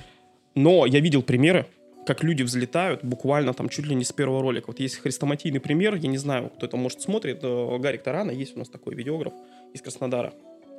А, Тараныч. Да, да, да, да, да. Ну, я не то чтобы за ними слежу, но я, короче, в курсе. Этот чувак, он типа фанбой Sony, да? Да, он бы. фанбой Sony. У него есть там определенная рубрика, где он отсматривает ролики и так далее. Постречался мне там один любопытный ролик. Некий молодой человек, я так понял, он то ли из Казани, то ли откуда-то, э, снял ролик э, на IDM-композицию исполнителя Лорн. И дико атмосферная штуковина, но важно другое. Это что вообще, чтобы понимали? Я просто... Это клип, это клип, был трек, просто IDM электронный, такой очень атмосферный, очень тягучий. Мгм. И паренек, ну, видать, поклонник этой группы, я не знаю этого исполнителя, Мгм. он взял и в своем городе снял там с какими-то своими друзьями клип, прям полноценный клип. Я потом ну, могу скинуть ссылку, там можно, да. Обязательно я день здесь ставлю Да, кусочек, потому да. что я не совсем сейчас понимаю, о чем речь. Да, и этот клип сняли, его прислали Гарику Тарану там на осмотр, там он Мгм. посмотрел, похвалил ребята. И вот почему я сейчас про Гарри Тарана, потому что я там этот клип увидел. Но важно другое. Через месяц этот клип становится официальным клипом этого исполнителя на его собственном канале. Ну, это, это не, это, кор- короче, ребят, есть такая тема, вообще бизнес-стратегия. Это когда ты берешь, например, э, делаешь там рекламу для какого-нибудь бренда, ее реально пускаешь в эфир, э, и, по сути дела, у тебя на это не было никаких прав, ну, в смысле, официальных Да. демонстрировать этот товарный знак, он не принадлежит тебе, вся фигня. Это есть такая бизнес-стратегия, это рисковая штука. Сейчас она вообще бессмысленная ввиду всем известных событий. А, но а, ты, допустим, видишь, что народ поднялся, они там как-то пролайкали, ну или какой-то отзыв там хороший, и ты идешь ногами. она. Да, завирусилось, ты идешь ногами вот в этот бренд и говоришь, ребята, давайте вы на меня сейчас не будете катить бочку, а лучше заплатите мне там какую-то там 3-5 копеек, да, но я вот для вас буду делать подобный как бы там контент. Как правило, это риск, но тем не менее он дело благородное. Да. И если у тебя руки не из задницы, то чаще всего как бы тебя принимали. Это такая тема есть. Это типа примерно как ты там... А, я не знаю, что еще то такой пример вот бы сделать. А, можно даже... Блин, ну это уже, наверное, сильно в бизнес-сферу уйдем. Короче, делать от лица какого-то бренда очень опасно. Но если у вас получилось, то никто не против. Только... Да, то есть для конечного вот владельца бренда, либо Да. того материала, который ты использовал, ну то есть для него это будет, если это хорошо исполнено, для него это будет чуть ли не культурный шок, что Да-да-да. вот да, есть такой материал, которого ты не ожидал, а он круто исполнен, творческий, и он просто появился из ниоткуда, вот буквально из воздуха. И вот почему-то мне кажется, вот именно вот такой сейчас подход, вот именно с такими съемками, особенно если кто-то хочет стать там клипмейкером и так далее, то самый простой вариант, вот самый простой вариант, это собраться.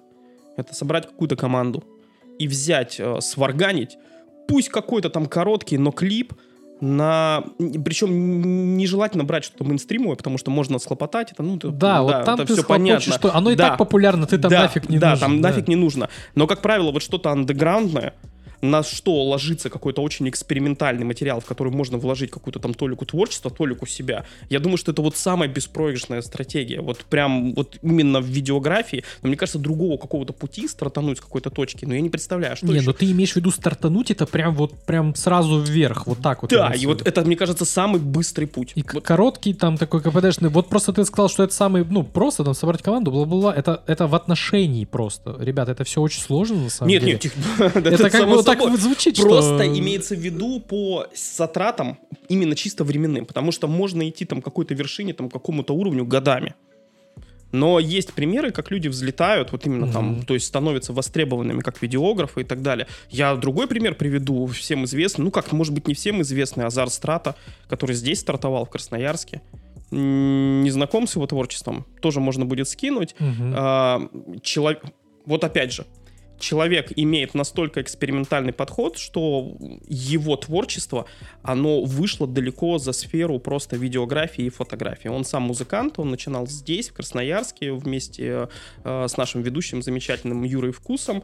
Он снимал ему клипы, и сейчас снимает клипы. Он один из таких товарищей сейчас самых востребованных в Москве. И творчество его настолько продвигает именно его самого, его взгляд, что в недавно вышедшем э, новом Need for Speed Unbound Мгм. изначально весь арт-дизайн должен был быть от него. Должен был быть? Да, до начала СВО. А, Да, да. Он должен был разрабатывать полностью всю визуальную концепцию. У Это него- который весь рисованный, да? Да, да, вот который с аниме-стилистикой, да. Он должен был подготовить им э, какую-то общую линию, гайдлайн по дизайну, связанную с уличным андеграундом. Потому что Азар, он э, конкретно специализируется вот на этом уличном ан- андеграунде, прям таком хардкорном. И они планировали это все интегрировать, чтобы сыграть на контрасте вот с этими Мгм. анимешными элементами и его этим дизайном. Он же должен был заниматься подбором саундтрека. Чувак из России. И здесь, из Красноярска. И его начальное творчество, вот эти самые эксперименты, они воздвигли его не на коммерческой основе, это исключительно вот просто творчество. То есть он продает не продукт, он продает свое видение, свои эксперименты. А, По-моему, недавно он с клипом нашумел, если не ошибаюсь, это было простое число про гробовщика, опять же, можно будет скинуть. Очень специфическое, опять же, творчество, это не для всех, но это уникальный взгляд. Ну, то есть у него свой ни на что не похожий почерк. Ну, Стилистика. собственно, я вот уже как-то в, в прошлом, позапрошлом выпуске говорил, что если ты, ты делаешь то, что тебе по кайфу, и если твой вот, твое видение совпадает с откликом, ну, вот, общественным, то ты, ну, как бы пр- продвигаешься дальше. То есть ты, он просто не, не сидел такой, что б такое придумать, вот Или там как знаете, заработать да, резко, как заработать. Вот он Да. не сидел так, не думал. Он просто такой, блин, мне нравится вот так вот делать, мне нравится вот это делать. Все, я буду этим заниматься. И тут общество такое, блин, чувак, ты молодец, как бы. И вот, и все. Но, но, ошибка выжившего. Вот Да. на такого одного хрен знает сколько, которых, ну, не получилось. Они начинают тоже что-то свое там делать, но это либо не вируситься, либо как-то под диваном где-то пылиться, либо в стол они делают, да, боятся показать это на люди. И все.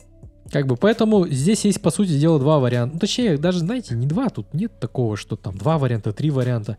По сути дела, делаешь то, что тебе нравится, но не ставишь все на это, поскольку это, ну, действительно очень супер опасно. Э, Я даже не знаю, как сказать, нету, нету корреляции между крутостью техники, да, твоей и какими-то заказами. Но она, тем не менее, важна. Это, знаешь, мне нравится вот эта вот приколюха, когда говорят, что ребята, гир не важен. Ну, типа, он реально, ну, действительно, он не Не, важен, ну- потому что искусство там нужно, там, твое видение.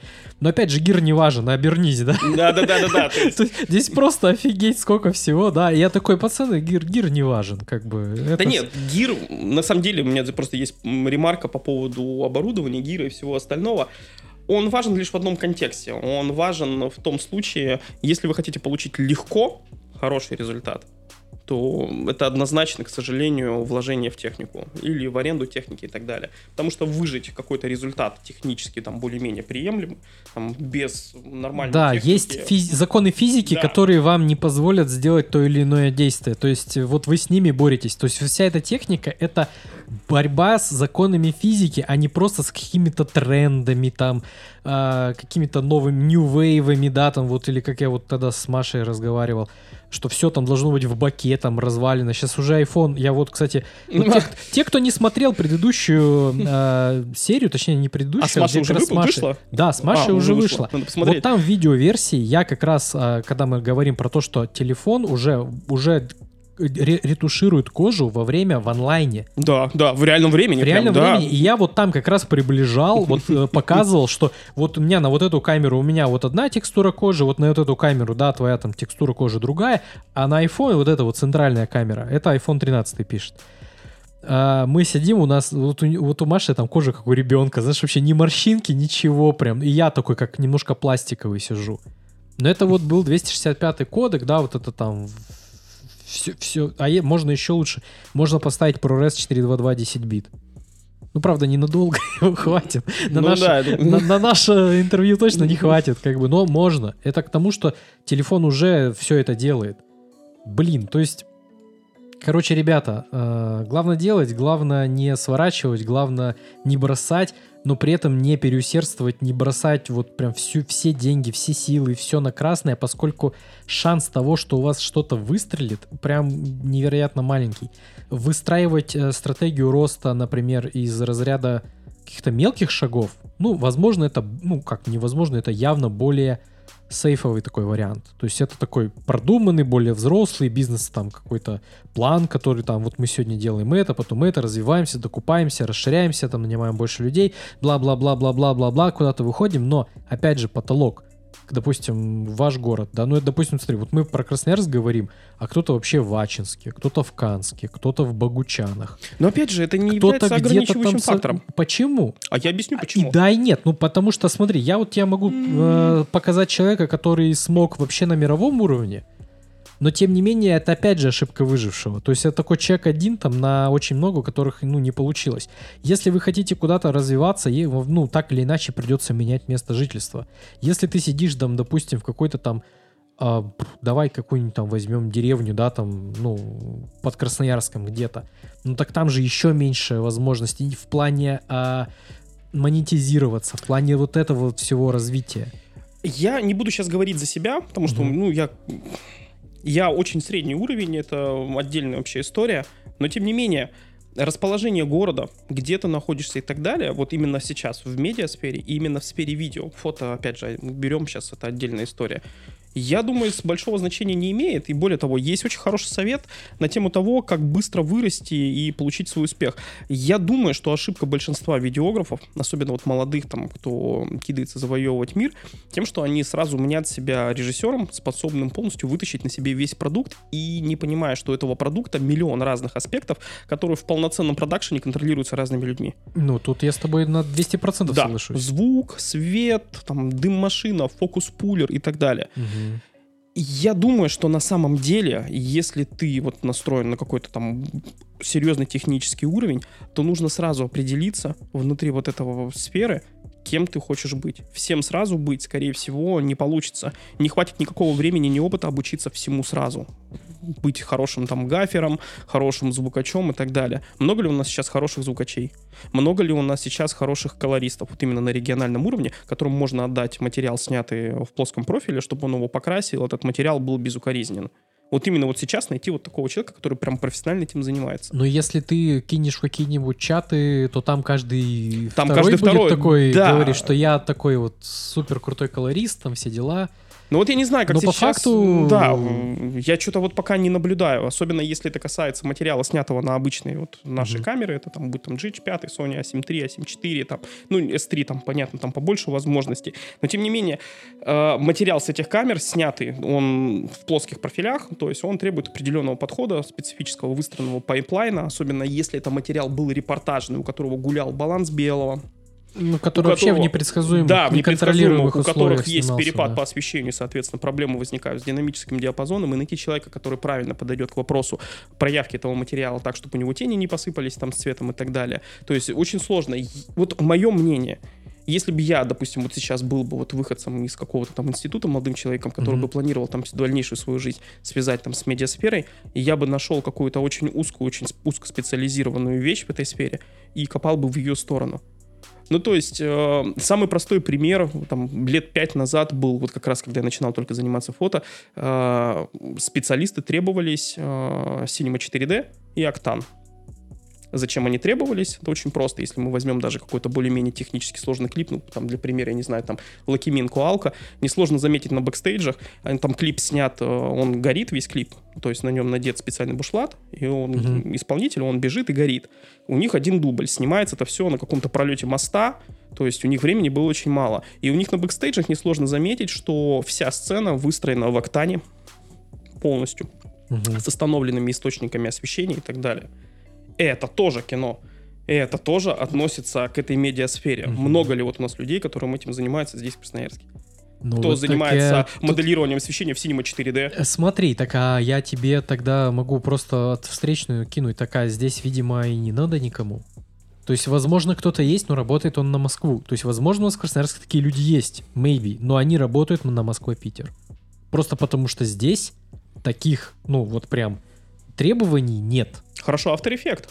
Но After Effects, Ну, нет, нет, нет. Требования к, к- к проектам в After Effects, они растут не по дням, а по часам. Потому что всем хотят э, раскрасить свой там материал какими-то уникальными там визуальными эффектами и так далее. Я понимаю, да, что вот эта фишка там с тем, чтобы понавтыкать там непонятные там гличевые трехмерные переходы там с датамошем и так далее, это уже все прошло. ага. Но в целом требования к работе в After Effects, мне кажется, сейчас, по-моему, даже больше, чем там, 5 лет назад, когда там все были увлечены там этими невероятными там 3D-переходами и всем остальным. И используется это уже для совершенно там других целей. Там для определения карт глубины резкости. Да господи, я вот даже не знаю, вот если бы мне сейчас понадобился найти чело- вот человек, который занимается работой с зеленым экраном, так, чтобы он реально умел это работать. Э, Я тут э, поясню для зрителей и слушателей, э, на самом деле, что имеет в виду Алексей.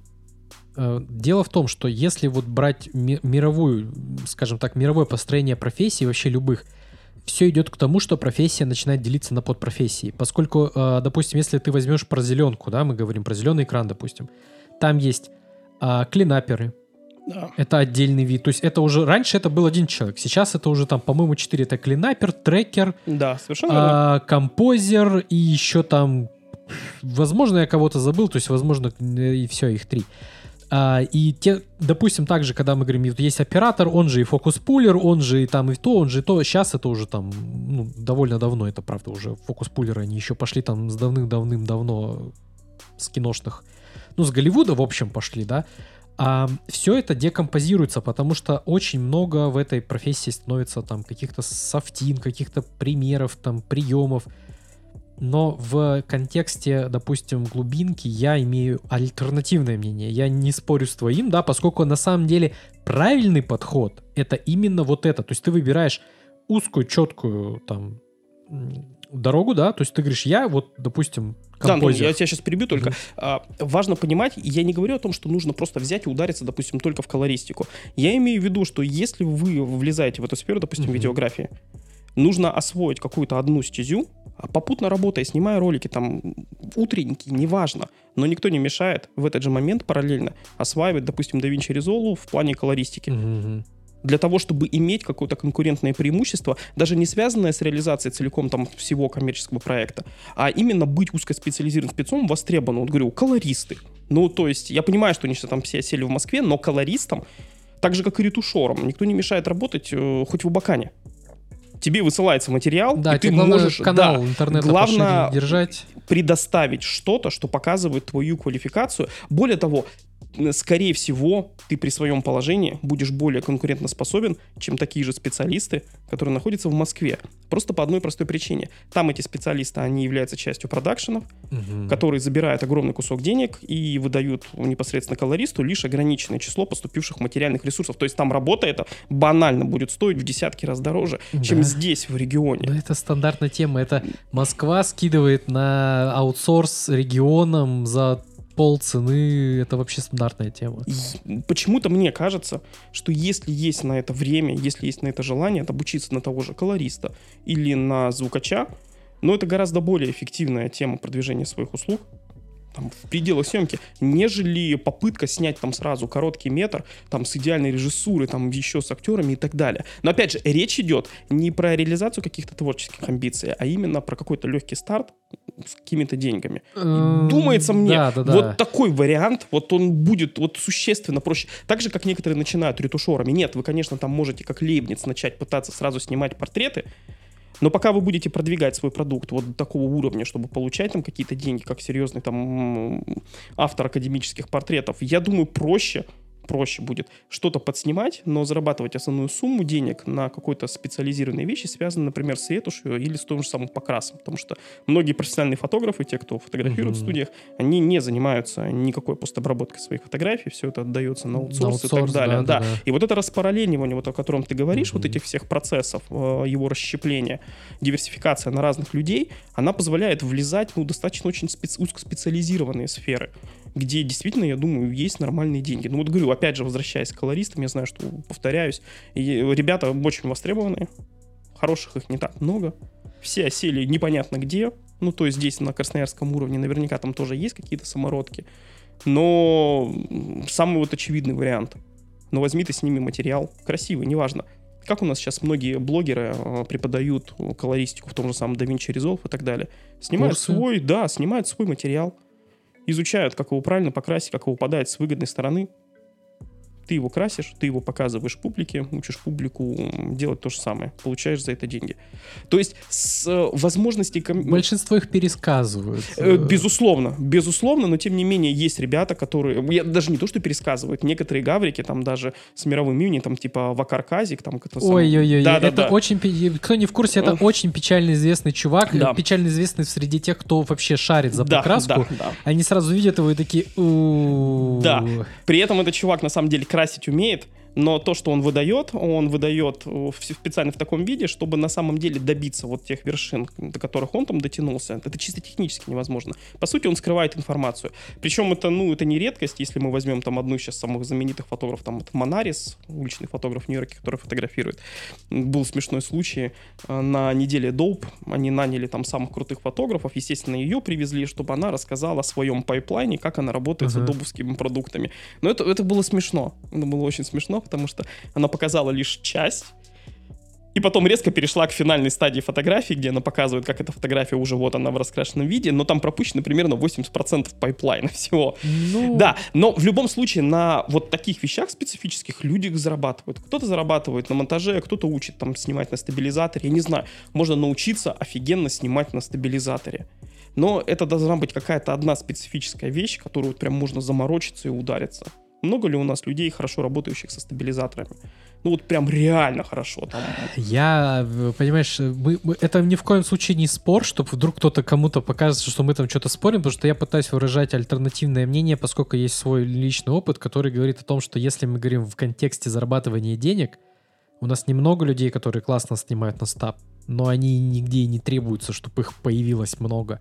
То есть спрос рождает предложение. Это нет такого, что мы бы что-нибудь сняли, но у нас ни, никто на стабе не снимает, ну поэтому вот мы и не будем никого заказывать. Так Это нет. потому что нет этих людей, и поэтому нету вот этих остальных людей. Я искренне думаю, что этого всего нет, потому что никто не пытается это как-то продвигать.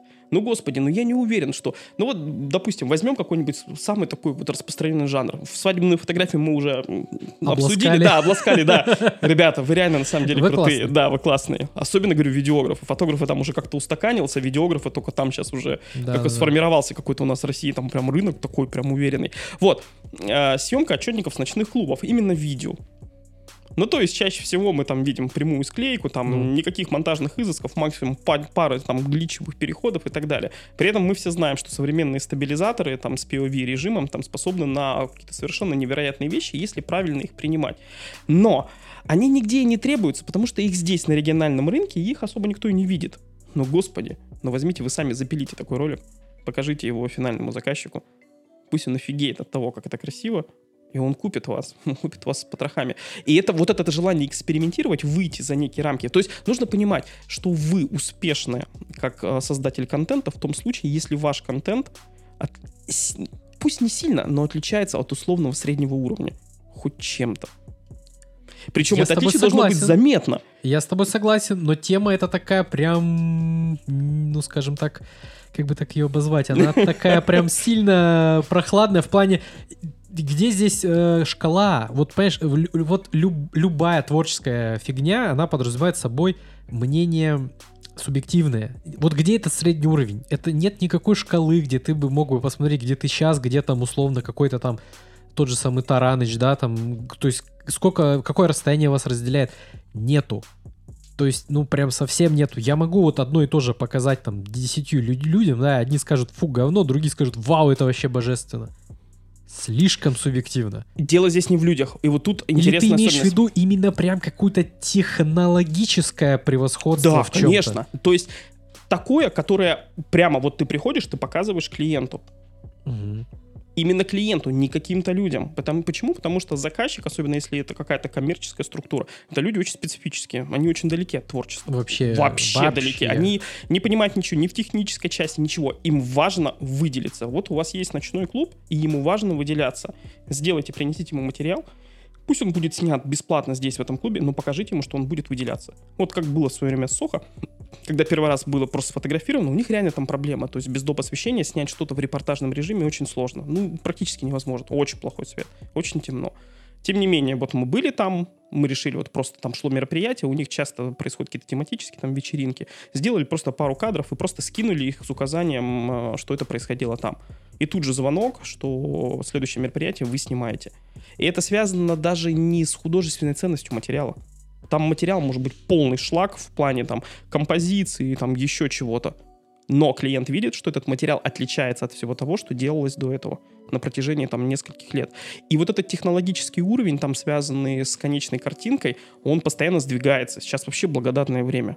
Нейросети и все прочие софтовые навороты способны там из какой-то, ну, совсем плохой картинки там творить визуально по цвету и контрасту совершенные шедевры, которые ты когда подсовываешь там человеку, даже который не разбирается, он видит, он видит, вау, ну или как сейчас у нас э, тренд на создание кинематографичной картинки с, там, с пленочным эффектом, там, с эмуляцией пленки и так далее. Там многие заказчики там снимают там сериалы еще и так далее. Им все, они не хотят больше видеть контрастную глянцевую картинку, как из рекламы. Им это не нужно. И твоя способность и твое умение превратить эту картинку реально в подобие аналоговой какими-то там легкими путями. Это огромное конкурентное преимущество. Прям сильно огромное. Не вот это то, что там сейчас делают, когда там накладывают лут, который уродует там цвета и так далее. Это к кино никакого отношения не имеет. А именно твое понимание того, как работает там киношная гамма кривая, как работает цвет, как работает цветовой контраст. Пожалуйста, изучи это. Сделай там минуту этого ролика. Он тебя продаст.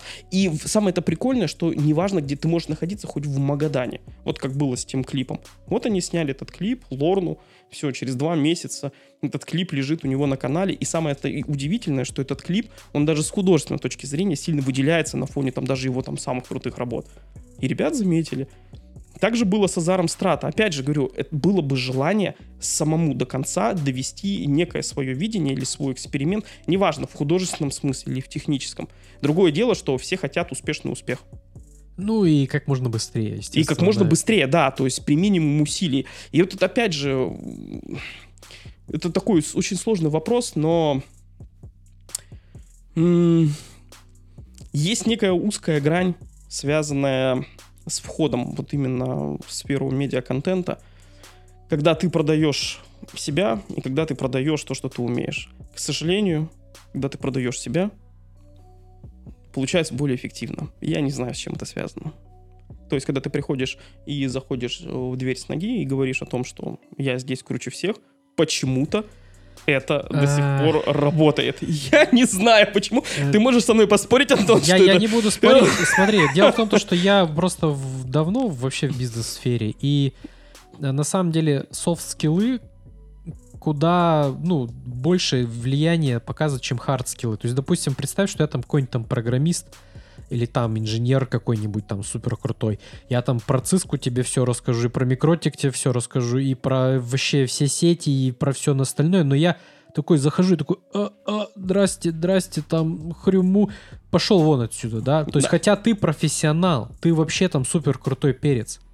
Но если приходит чувак, у которого очень подвешенный язык, который вот так ля-ля-ля-ля, и вот так всех заболтал, закрутил, замутил, никто ничего не понял, но вроде чувак какими-то очень умными словами там по- побросался с умным видом, все так гривы покидали, типа его тоже поняли, да? И ему там достается эта работа. И, к сожалению, как бы на самом деле, чтобы вот такие волшебные, загадочные чуваки не попадали к тебе на работу, тебе должен сидеть человек, который а, имеет компетенции, чтобы проверить, да, другого человека. Это э, были случаи очень смешные. Но я так очень коротко расскажу, потому что это вообще не по теме. Там приходит человек, говорит, там, я на сисадмина, там туда-сюда, меня подтянули вообще зачем в, эту, в это собеседование, я не знаю. А, задается ему вопрос, вот у тебя в резюме написано работа с SQL. Он такой, ну да, типа, я умею в SQL базы. Я говорю, ну там, что делал, там, workbench разворачивал, там, ну вообще, что, расскажи, что делал. Он такой, «А, двух слов связать не может. Я говорю, так погоди, ну вот что, вот что ты делал? Вот давай, вот я не буду тебя ничего спрашивать, сам скажи. Он такой, ну я просто уроки, ну вот смотрел, ну в, в это, в ну на ютубе, короче, про SQL. Я говорю, и сколько посмотрел уроков? Он такой, ну два, короче. То есть он написал, я умею, но он два как бы написал. Хотя до этого там ля-ля-ля-ля-ля, вроде-вроде держался на- ну, молодцом. Если нету человека, который может его компетенции проверить, то он бы получил бы эту работу на самом-то деле.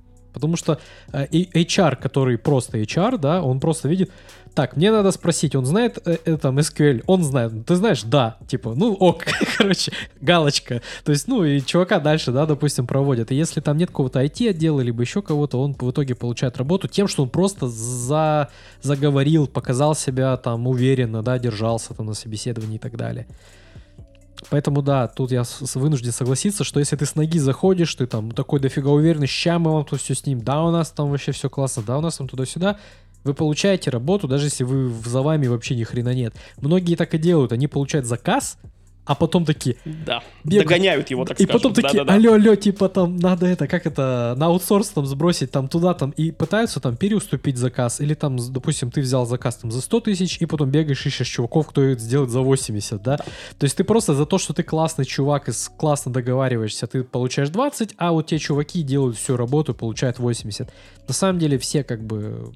Да, но я Заработали? говорил, да, в контексте чего? В контексте того, что если вы не такой чувак, который может с ноги куда-то зайти и продать самого себя, мгм. продать там под свои потенциальные услуги и так далее. Единственный способ это вот, как я и сказал, это освоить, вот до какого-то заточить острия какой-то определенный скилл, который выгодно отличит материал от некого вот среднего. Ну, то есть вы возьмете 10 роликов там с тех же самых ночных клубов, посмотрите, наверняка вы увидите примерно одну и ту же картинку, примерно один и тот же Мгм. там подход к монтажу и так далее, и возьмете, сделайте что-то совершенно другое. Причем это не обязательно даже должно быть что-то там мега оригинальное, ничто не мешает сейчас взять, поднять. Как делают, мне кажется, наши свадебщики. Ну, то есть они тренды, по сути, эти тренды качуют э, из-за рубежа. Конечно, Ну, есть, все оттуда, все да, придумано да. для нас. Да, Да. никто не мешает взять, проанализировать 10 роликов, условно говоря, снятых в Красноярске, клубных здесь, 10, которые сняты в Москве там за последний, условно говоря, месяц, там полгода, неважно, и посмотреть зарубежные. И просто посмотреть, чем они отличаются, вычленить эти самые отличительные вещи, посмотреть на общий тренд, на общие позиции, которые требуют сейчас за рубежом, воткнуть их, и, как правило, то, что ты сделаешь, оно будет сильно, неважно, в лучшую, вот это самый ключевой факт, фишка-то в том, что неважно, в лучшую или в худшую сторону. Не все это понимают. Все пытаются Мгм. наворачивать там какую-то техническую там часть, там пытаться и так далее. Клиенты этого не понимают. Клиенты очень далеки. Им нужен материал, который заметен. Именно, кстати, поэтому, если вы откроете там, я не знаю, какой-нибудь модный журнал, там именно вот журнал, посвященный современной моде, вы увидите там кич. Вы увидите там откровенный трэш и кич. Почему? Потому что этот кич он отличается и Да. выделяется от того. То есть речь здесь не о том, чтобы стать самым крутым в мире. Речь здесь идет о том, чтобы сделать что-то, что выгодно отличит то, что ты делаешь, от всего остального, что есть на рынке. И на самом деле это не так сложно, как кажется, особенно как раз-таки на региональном рынке, который, ну, скажем так, не сильно избалован какими-то оригинальными там ходами и так далее в плане построения медиаконтента, медиакомпаний и так далее. Пожалуйста, анализируйте, работайте. Я не думаю, что это сложно. Мне, как человеку, который, говорю еще раз, имеет очень системный подход, я совершенно... У меня нет художественного взгляда, это абсолютно... Прям, я не художник. Я технарь, инженер, математик там, и так далее. То есть мне это все, ну, как бы достаточно... Я далек от этого. Но я видел, как люди выстреливают, и видел, как у меня это получается случайно, вот как вот с этим роликом, там, посвященным 9 мая. Вот сняли неформатный отчетник. Все. Он просто отличается от 99% того, что было снято, я абсолютно уверен, вот именно вот в этот же период. И оно выстрелило, может быть, не сразу, там, сколько прошло у нас, три, три года, два года. Позвонят люди и говорят, видели этот материал, хотим такой же, все. И чем больше этот материал плодится в экспериментальной форме, в абсолютно творческой, тем лучше. И попытка вот уцепиться вот за это, что вот я купил камеру, и все, у меня сейчас попрут заказы, мне кажется, ну это, Ну, это- не это к сегодняшним реалиям вообще. Да, вот прям... однозначно нет. Когда-то, наверное, там на заре вот всех цифровых камер, там в начале там 2010-х годов, Но это было бешеное преимущество. Да, потому да. что телефоны еще так не умели. Да. Та много еще так, что так не умело. А сейчас, блин, да. Я приведу другой пример, опять же, вот прям классический э, бум на э- в съемку с FPV э, дронов за последние два года. Почему выстрелила? Да, очень просто. Этот материал в корне отличается от того, что был на рынке до этого. То есть по-другому этот материал было получить невозможно. Сейчас мы имеем Мгм. бум, и съемка FPV дрона это весьма спидрампы востребовано. вот эти вот, да. да. вот сейчас вот тоже вижу постоянно FPV и спидрампы. Вот просто там летающая штука по какому-то там заведению, зарампленная и чух-чух-чух-чух, и вот новые глич-переходы, короче, так скажем. Поэтому все зависит тут не столько от твоего таланта, сколько от желания искать какие-то новые пути, как сделать что-то, что, еще раз повторюсь, хотя бы немножко сдвинет твой уровень от общесреднего, чтобы его можно было... Опять же, неважно, в худшую или в лучшую сторону, это не имеет никакого значения. Вот совершенно не имеет никакого Да, значения. да тут даже, знаешь, тут нет такой темы, как худшую или лучшую сторону, потому что, опять же, все субъективно, и нету какого-то, не знаю, компаса, где говорит лучшая, худшая Слушай, сторона. ну, ну, я не соглашусь, есть конъюнктура. Ну, то А, есть все смотри. хотят картинку, как на ТНТ в сериале, там, я не знаю, там на ТНТ пример. Ну, там есть определенный подход в колористике. Все хотят вот такую картинку. Все пытаются ее лепить. То есть конъюнктура рынка все равно есть. Если этот рынок здесь на региональном уровне, он не дотягивает до этого, он пытается подтянуться в ту самую, условно, Ну-ну-ну. лучшую сторону, чтобы вот достигнуть этого. Опять же, ничто не мешает сломать эту парадигму и снять что-то, что в корне отличается от этого общего подхода. И оно есть, то есть я... Причем оно работает даже на очень высоких уровнях. Ну, то есть ты берешь какой-нибудь там современный голливудский фильм, там недавно был «Быстрее пули», который снят, ну, вот с точки зрения колористики. Там, Еще не видел, кривого. ну, еще Да. не видел. Ну, то есть он... Я вот прям удивился приятно. Это совершенно не похоже на то, что к чему сейчас Голливуд привык, вот этой затемненной картинки, очень сильной, там, перед контращены. Там Не, совершенно ну ты про. Бэтмена, ладно, там Да, да, да, да, да, вот я... съемка темноты в темноте. Да, да, да, да. Как бы... Самый легкий способ, да, там гамму вниз, там чуть-чуть приподнял тени, все, у тебя там киношная картинка. Нет, там совершенно другой подход. Кино выглядит совершенно иначе. Оно не похоже ни на сериалы, ни на типичные голливудские фильмы. Там прям постарались. И я абсолютно уверен, что сейчас вот то время, когда вот именно медийные эксперименты, они вот достигли там, ну, какой-то настолько уже простой точки входа, что на самом деле было бы желание с этим экспериментировать. Я недавно видел очень интересный проект. Оказывается, это очень старая тема. Программа называется AB-Synth, если не ошибаюсь. Суть этой программы в том, что она... Это не нейросеть, это сложный математический алгоритм, которому ты можешь провернуть следующий фокус сделать Ага. ты берешь видео, ты вырезаешь из него кадры, ты эти кадры обрабатываешь. Ты можешь их обработать в виде лоу-поли, ты можешь их обработать в их в акварельном стиле, их там должно быть определенное количество. Ты скармливаешь этой программы, она обучается на основе твоих отработанных файлов, и скармливаешь ей исходное видео. И она его превращает э, в ротоскопию на основе твоих данных. Поле для экспериментов просто невообразимое. Там, там просто сумасшедший. Э, пожалуйста, программы этой, причем, если не ошибаюсь, ей 6 или 7 лет, и она так работает очень давно. Она, да, когда-то она требовала больших вычислительных мощностей. Ну, сейчас это уже не проблема. Сейчас ничего, пожалуйста, сядьте, хоть на офисном ноутбуке это сделайте. Но никто этим не занимается. И здесь, наверное, да, вот важно вот именно вот это желание сесть, остановиться и подумать, чтобы какую фишку вот эту замутить. Эта фишка, я думаю, она заменит там любое количество оборудования, она заменит любой продакшн, она заменит любой талант. Именно умение искать вот эту фишку, которая может прям показать, что, ёпти, чувак, ты можешь что-то, чего не могут другие. Все. И если ты ловишь эту фишку, если ты ловишь вот эту, или хотя бы ловишь тренды, которые приходят там к нам сверху, в том же самом там в колористике и так далее. Ну, кто-то же явно золотился на вот текущей вот этой схеме колористики, которая используется в современных наших сериалах. Кто-то когда-то ее где-то подсмотрел за рубежом. Да. Сто процентов. Да. Все есть, там, оттуда идет. Да, и кто-то на этом озолотился. Вот звукачей там до сих пор проблема вечно со звуком в наших сериалах и фильмах какая-то беда. Как будто этих звукачей нет. Вечно то голос не слышно, то музыка все забивает, то еще что-то. Опять же, никто не мешает осваивать. Много ли вот в Красноярске там реально людей, которые вот прям сидят и прям изучают звук и сведение звука не на музыкальном уровне, а именно на уровне Я вот понял, съемок. то есть саунд-дизайн. Да, да, да, да, да. Я понимаю, но тут вот я альтернативное мнение не спорю ни в коем случае с тобой. Нет, нет, а я понимаю. Да. Альтернативное выражаю. Дело в том, что их нет, потому что и спроса на них не очень. То есть все тянет за собой другое. Понятное дело, да, это хорошая точка входа, что ты такой, «Хм, здесь делают не очень, я сделаю на этом поле что-то более крутое. Это правильно, это ну, нормальная бизнес-логика, черт возьми. То есть ты видишь свои конкурентные преимущества, и ты хочешь ну, их реализовать на вот том, на том рынке. Это все, это все классно. Однако, я вот, э, судя по своему опыту, это субъективное мое мнение, э, в глубинке не очень выгодно быть узким специалистом.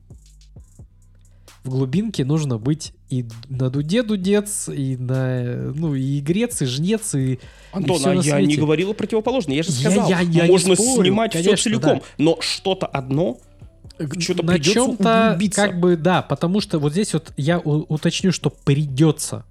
Потому что делая все на все, ты нигде не преуспеешь конкретно. Это слишком огромно, это слишком глубокая кроличья нора, ребята. То есть, а, если ты просто вот оператор, который вот прям действительно хороший оператор, это, это прям нужно очень много времени этому посвятить. Прям действительно, это я могу вот прийти, допустим, увидеть, э, допустим, помещение, увидеть освещение и уже знать примерно, ага, я вот здесь вообще смогу что-то снять или нет. Я, допустим, э, захожу в другое помещение, я уже знаю, если мне нужно будет его осветить, сколько чего мне понадобится, и вообще это возможно либо невозможно, ну, на, мо- при, при моем оборудовании. Но также я знаю и за то, и за то, и за то, и за звук, и за все, за все, за все, за все, но порой, ну, на самом деле, положа руку на сердце, частенько, когда я начинаю все это реализовывать, я понимаю, черт возьми, я распылился сильно Да. я распылился, и я нигде не могу достигнуть э, какой-то вот а, серьезного профессионального уровня в том или ином. Я распылился. Я даже могу сказать про оборудование, если вот э, чисто про железяки. Если у тебя есть бюджетов, ну, 500, да, например, тысяч, и ты такой, я хочу себе там, там, камеру, да, там, например, вот я оператор, я- у меня есть бюджет 500. Можно хорошо разгуляться на эти 500. Ну, так, Да для, нет, для щас- красноярского сейчас- уровня хорошо. Да, можно, да. То есть не какие-то арии, драгоны там Нет, нет, э, вы не возьмете, да, но тем не менее.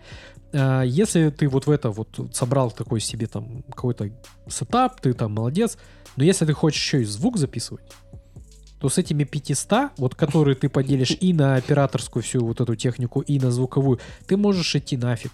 Потому что ты уже все, ты, у тебя уже прям, ну, сильно все пойдет вниз. А если ты еще такой, блин, а я еще хочу и света закупить, чтобы у меня еще было все освещено. Свет вообще, то есть э, люди, которые думают, что вот они купили крутую камеру и все, как бы, и на этом э, они молодцы. А самая большая зарплата не у оператора. Самая большая зарплата у гафера. Вообще, Да. вот если брать все эти съемки. И самые большие расходы идут на свет. То есть даже если говорим про аренду, это всегда свет. То есть это всегда был краеугольный камень всего. И если вы еще и света хотите в, в эту сумму впихать, то вообще там вы вообще удивитесь, сколько это все может стоить. Поэтому э, мы же вот закрываем от сценария до монтажа весь наш пайплайн. И поэтому я могу говорить не на профессиональном уровне, я не называю себя там пипец профессионалом ни в коем случае но я могу говорить за каждый вот этот вот этап предпродакшна, продакшна и постпродакшна. И когда, например, я а, сажусь что-то красить, я такой, блин, так, вот было тут недавно, я тебе отвечаю, вот немножечко стыдно, но реально, это реальный факт. Когда я такой сел, а мне нужно красить одну работу, я такой, блин, здесь подойдет Bleach Bypass. Вот он прям здесь, вот здесь, сюда, он прям здесь подойдет, он прям просится сюда. Я вот прям так, вот я прям вижу, что он сюда просится. И я такой, а как его делать? Погоди. И я реально, блин, сижу минут 15, вспоминаю, а как его делали? Подожди, там что-то параллельно, ну, про DaVinci речь, там типа параллельная нода, лейер, а, так, погоди-то, где-то здесь должна быть кнопка монохром. А все почему? Потому что я до этого куча времени то сценарий делал, то бегал, снимал, то с кем-то договаривался. И я просто да Винчи даже не открывал. И потом, когда прошло какой-то там цикл, я сел что-то делать, и я такой, так, стоп, это делалось на какой-то хоткей. Так, лучше загуглю, знаешь, просто. То есть э, ты начинаешь вот даже простые вещи забывать, как делать. То есть и начинается как бы вот это вот распыление ресурсов, распыление внимания. И по факту, по-хорошему, по-хорошему, по мировому такому э, устройству ты должен идти в что-то одно, становиться узкоспециализированным э, специалистом, и огромный проект, он все равно делегируется. Никто не будет снимать там какой-то Теннет, да, довод э, Нолана, да, он в одного его не будет снимать никогда, но а если мы говорим про такие, то да. А если мы говорим про регионы, то, блин, здесь, извините, тут э, может прилететь заказ, где ты делаешь все от, от, от А до Я, и цена такая, что если ты с кем-то заделегируешься, то ты как бы особо ничего не заработаешь. И тебе придется делать это самому. Но тут вот как раз начинается та самая проституция, о которой говорит Алексей. Не, ну вот То опять есть, же, э... Антон, ну смотри, вот опять же, возвращаясь вот к этому подходу, с которым ты не очень согласен, я понимаю. Вот у тебя есть региональный уровень. Давай, я тебе даже простой пример приведу. Город Дудинка, мой родной город. Ну ты с Дудинки. Я с Дудинки, да. Ты офигеть. Я просто был в Дудинке. Я, я сейчас маленькую ремарочку. Uh-huh. Я там, так, там порт, э, получается, он... Городообразующим предприятием. Городообразующим да. предприятием является порт. И там корабли настолько здоровые. Я там был, когда я прям не поверил своим глазам. Я, я вот так голову вверх за, за, закидывал. У меня уже некуда голову вверх закидывать. Да, а корабль все еще... Да. Он как дом. Представьте, огромный дом, стоящий на корабле, который ты вверх смотришь, он как будто в облака уходит. И там не 9 этажей, там поболее, да. Офигеть. Вот. Очень узкий рынок. Но, тем ага. не менее, на нем есть конкурентная среда. Ну, потому что каждый студент, там каждый, там, может, есть старые дяди Юры, те самые, которые там еще с незапамятных времен там снимают утренники и так далее. Вот ты решил выйти на этот уровень рынок. И, допустим, ну, хрестоматийный пример, снять какую-нибудь рекламу, допустим, автомобильному салону. Ты можешь обладать очень средним уровнем всего, очень средней техникой всего, но сделать нормальный саунд-дизайн, где у тебя в этом самом автомобильном салоне красиво ключи звенят, mm-hmm. там басово закрывается дверь с правильной там компрессией звука, хорошо записаны голоса. То есть это, это те вещи, которые технически, наверное, не очень сложно освоить, но который, если ты будешь уметь при общем всем остальном своем там не очень это уровне, выгодно тебе это покажет, выгодно тебе, да. и оно, скорее всего, просто выкинет всех остальных с этого рынка, тех людей, которые эти мелочи, которые вот чуть-чуть, но выделяют в работу, они не умеют. Сам другой пример, а возвращаясь к этому самому After Effects, ты можешь быть очень средним монтажером, очень херовым оператором, звукачом и так далее, но ты хорошо отработал инфографику в After Effects и снимая все тот же, там, я не знаю, школьный утренник, школьный утренник, формат ты туда втыкаешь красиво наложенную на стены инфографику красиво анимированную о том, как прошел этот год. Вуаля! Ты на коне. И это не какие-то там совсем узкоспециализированные это знания, по большому счету. Вот я о чем Ну, и говорю. На То есть- детских-то утренниках, да, никто не будет нанимать узкоспециализированного Да, но, моушн-дизайнера. да, но таким образом, во-первых, ты применяешь свой скилл, который ты изучаешь, Ага. так, чтобы его коммерциализировать, и этот скилл продает тебя за счет твоего продукта. И вот абсолютно уверен, что, мне кажется, это вот сейчас вот в условиях вот такой вот конкуренции, когда, по идее, уже не роляет там какой-то технический уровень, есть люди, которые там на iPhone вообще все снимают. Мы там помним мы Дофига таких, фильм, дофига. фильм Содерберга, как он там назывался-то, господи, про психбольницу, где он все снято на айфоны. Понятно, что у него там Рига весом полтонны, да, Да, использовалась, там да. еще фонари стояли Да, да, там, да, да, но э, iPhone, да, за да. миллион лет, за Да, миллион бачей, да, да, да, там, да, ну, снято на iPhone. На iPhone, да. Вот, но в любом случае, да. То есть, если вы где-то находитесь вот на этом региональном уровне, то есть единственный шанс где-то выбиваться, это, да, уметь пытаться довести в одиночку весь проект, там его снять, там звук свести, Да. там, да, смонтировать и так далее, но уметь какую-то одну узкоспециализированную вещь, которая выгодно выделит вот этот продукт, пусть он будет очень средне исполнен, но пусть он будет. Вот опять же, вот средне исполнен, еще раз повторюсь, клиенты чаще всего, чем крупнее заказчик, тем меньше они в этом разбираются, у них на это просто нет времени. Их интересует не техническое там оснащение, да, да, да, да, да. не сколько, у тебя- как ни странно, не сколько у тебя там света и так далее. Нет, здорово, если ты сможешь выжить реально киношную картинку, как тот самый довод. Ребята, в одиночку довод снять нельзя. Посмотрите кто-нибудь, есть куча бэкстейджев, как там снимаются сцены. Там есть сцена, где они сидят в ресторане на третьем этаже, я не знаю, видел ты или нет, и там на каждом окне четырехметровые фрост-рамы, закрепленные на кранах на улице, на каждом из десяти окон. Э, Эта сцена стоит, как некоторые фильмы, а эта сцена там длится две минуты, поэтому нет, это в одиночку снять нельзя. Да, согласен. А я вот как раз вот хотел историю одну классную рассказать, потому что, типа, у заказчика нет времени разбираться, вот это все. Короче, я там снимал один кор- корпоративное видео для одной компании, и я уже там завтра сдавать, я там сижу такой, а, знаешь, там, чтобы там тени были правильные, чтобы там композиция была правильной, вот там вывожу, вывожу, вывожу уже, ай, хрен с ним спать, уже все, вот сделал все, что мог. Приезжаю в офис, они включают просто на мертвом проекторе.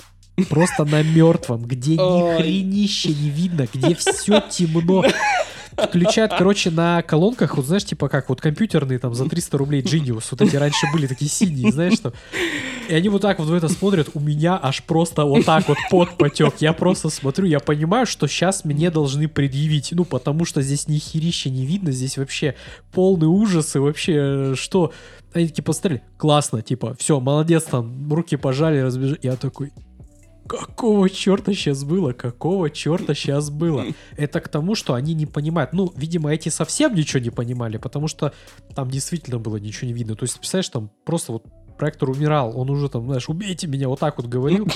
И они на это посмотрели такие, ок, все, молодец. Я такой, чё? Я выводил вот это все кому? Ну, понятное дело, я выводил это, это же коммерческая работа, я его выводил, чтобы продать. Ну, в первую очередь заказчику. Уже во вторую очередь это там всякие там э, художественные ценности, да, что там правильные тени, там бла-бла-бла, вот это вот все, это уже во вторую часть, ну, поскольку коммерция. Вот так вот бывает, да. То есть все-таки э, мы здесь правды не найдем. Поскольку Нет, у всех на- свой путь, Антон. у всех Это свой да, путь, да. То есть у кого-то он был быстрее просто за счет знакомств. Кто-то просто, допустим, у кого-то даже вот до простого опустимся. Просто родители знали кого-то. И таким образом человек срезал углы, да. Кто-то вот не имеет таких связей. У кого-то такие друзья появились во время учебы. У кого-то нет. То есть на самом деле у всех настолько разный путь, да. Ну, одно вот все такое максимальное, что вот мы можем сегодня подчеркнуть, это а, если вы хотите вот зайти вот в этот вот, вот в эту тему, да, вы должны понимать, что не надо тратить все деньги на какую-то там супер дорогую камеру. Это никак вам, ну, не сделает вам погоды, вообще поверьте. А, Вам нужно стараться выделиться, вам нужно стараться показать, ну, сделать то, чего не делал никто до вас, хотя бы чуть-чуть. Не надо полностью, вот, то есть, кто-то вот снял так свадьбу, а я ее сниму как довод, да? Нет, чуть-чуть, совсем чуть-чуть, совсем малость. И не бросать, не ставить все на красное, поскольку это, ну, как бы в регионах это такое, ребята. Вот я могу этим заработать много, а могу там месяцев заработать ноль. Ну, благо, что это не основной вид деятельности, но сам факт. То есть это возможно, в принципе, не заработать вообще ничего. Как бы я не знаю, что еще можно из этого вынести. Потому из что этого столько много сказали. Из этого бы- вынести стоит насчет техники. С техникой это вообще отдельная Ой, история. ну техника это вообще, да, про нее можно отдельно снимать это вообще нечто. фильм на 100 часов. Это к вопросу вот как раз о качестве картинки, правильности ее обработки и так далее, когда ее выводят там через VGA разъем, там 640 на 480 в неправильном аспекте, картинка там еще и квадратная, а не как должна быть 16 на 9. Все это к чему? Есть какая-то нездоровая сейчас фигня, но она, наверное, всегда была. Ее называют не очень хорошим словом технодрочерство.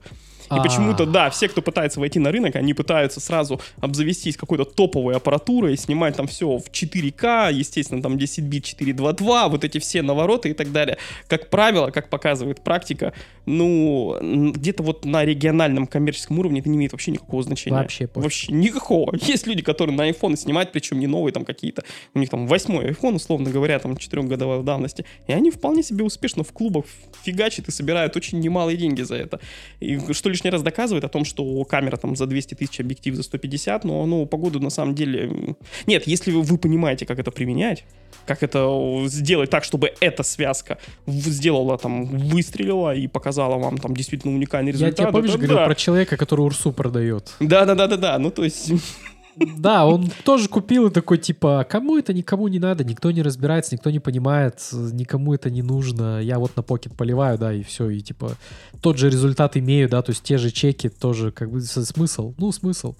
Если вы затрачиваете больше, получаете также смысл. Вы назад откатываетесь, да и все. Ну В да, общем, совет там, да, по оборудованию один и тот же, не заморачиваться по поводу камеры, заморачиваться по поводу света. Это гораздо более интересное Да, вложение. это свет, да. да, действительно, и... Прошло мне много. жалко, ты потом с этим материалом будешь же сидеть на посте. Ну, конечно, буду. Трэш. Я, я, те- я- я тебе немножечко раскрою а, тему. Во-первых, давай тогда мы сейчас немножко подведем и Давай. остальную часть запишем уже для донатеров, где я объясню как раз, как я буду это все монтировать. А, смотрите, то есть, э, ребята, э, на чем хочется здесь закончить, поскольку эта тема, она бесконечная. Мы можем здесь обсуждать еще три часа сидеть, это все обмусоливать. Мы получим э, в сухой выжимке что? Не запаривайтесь насчет техники, запаривайтесь насчет света и насчет художественной ценности. А, Когда вам нужно побыть проститутками, да, и, и там сходить снять утренник там за, или там свадьбу или что за 5000, если вот вы прям чувствуете, что не надо, ну вот вы не хотите прям, вот у вас прям какая-то внутренняя борьба, не делайте этого. Если вы хотите там, ну блин, подколымить надо там чуть-чуть денег, ну идите снимите. Но ни в коем случае не закручивайтесь вот на эту работу монотонную, она вас убьет. Вы перегорите. Столько людей, которые ставят это все на поток, а потом просто это все бросают, потому что они ну, начинают испытывать ненависть к тому, что они делают. Самые частые ребята в этом это ребята, которые снимают для а, маркетплейсов.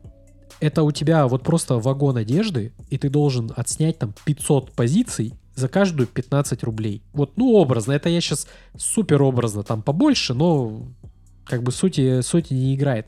Это создается конвейер. Это, это просто выматывает. То есть ты как у станка стоишь. То есть ты делаешь одно и то же, одно и то же, одно и то же.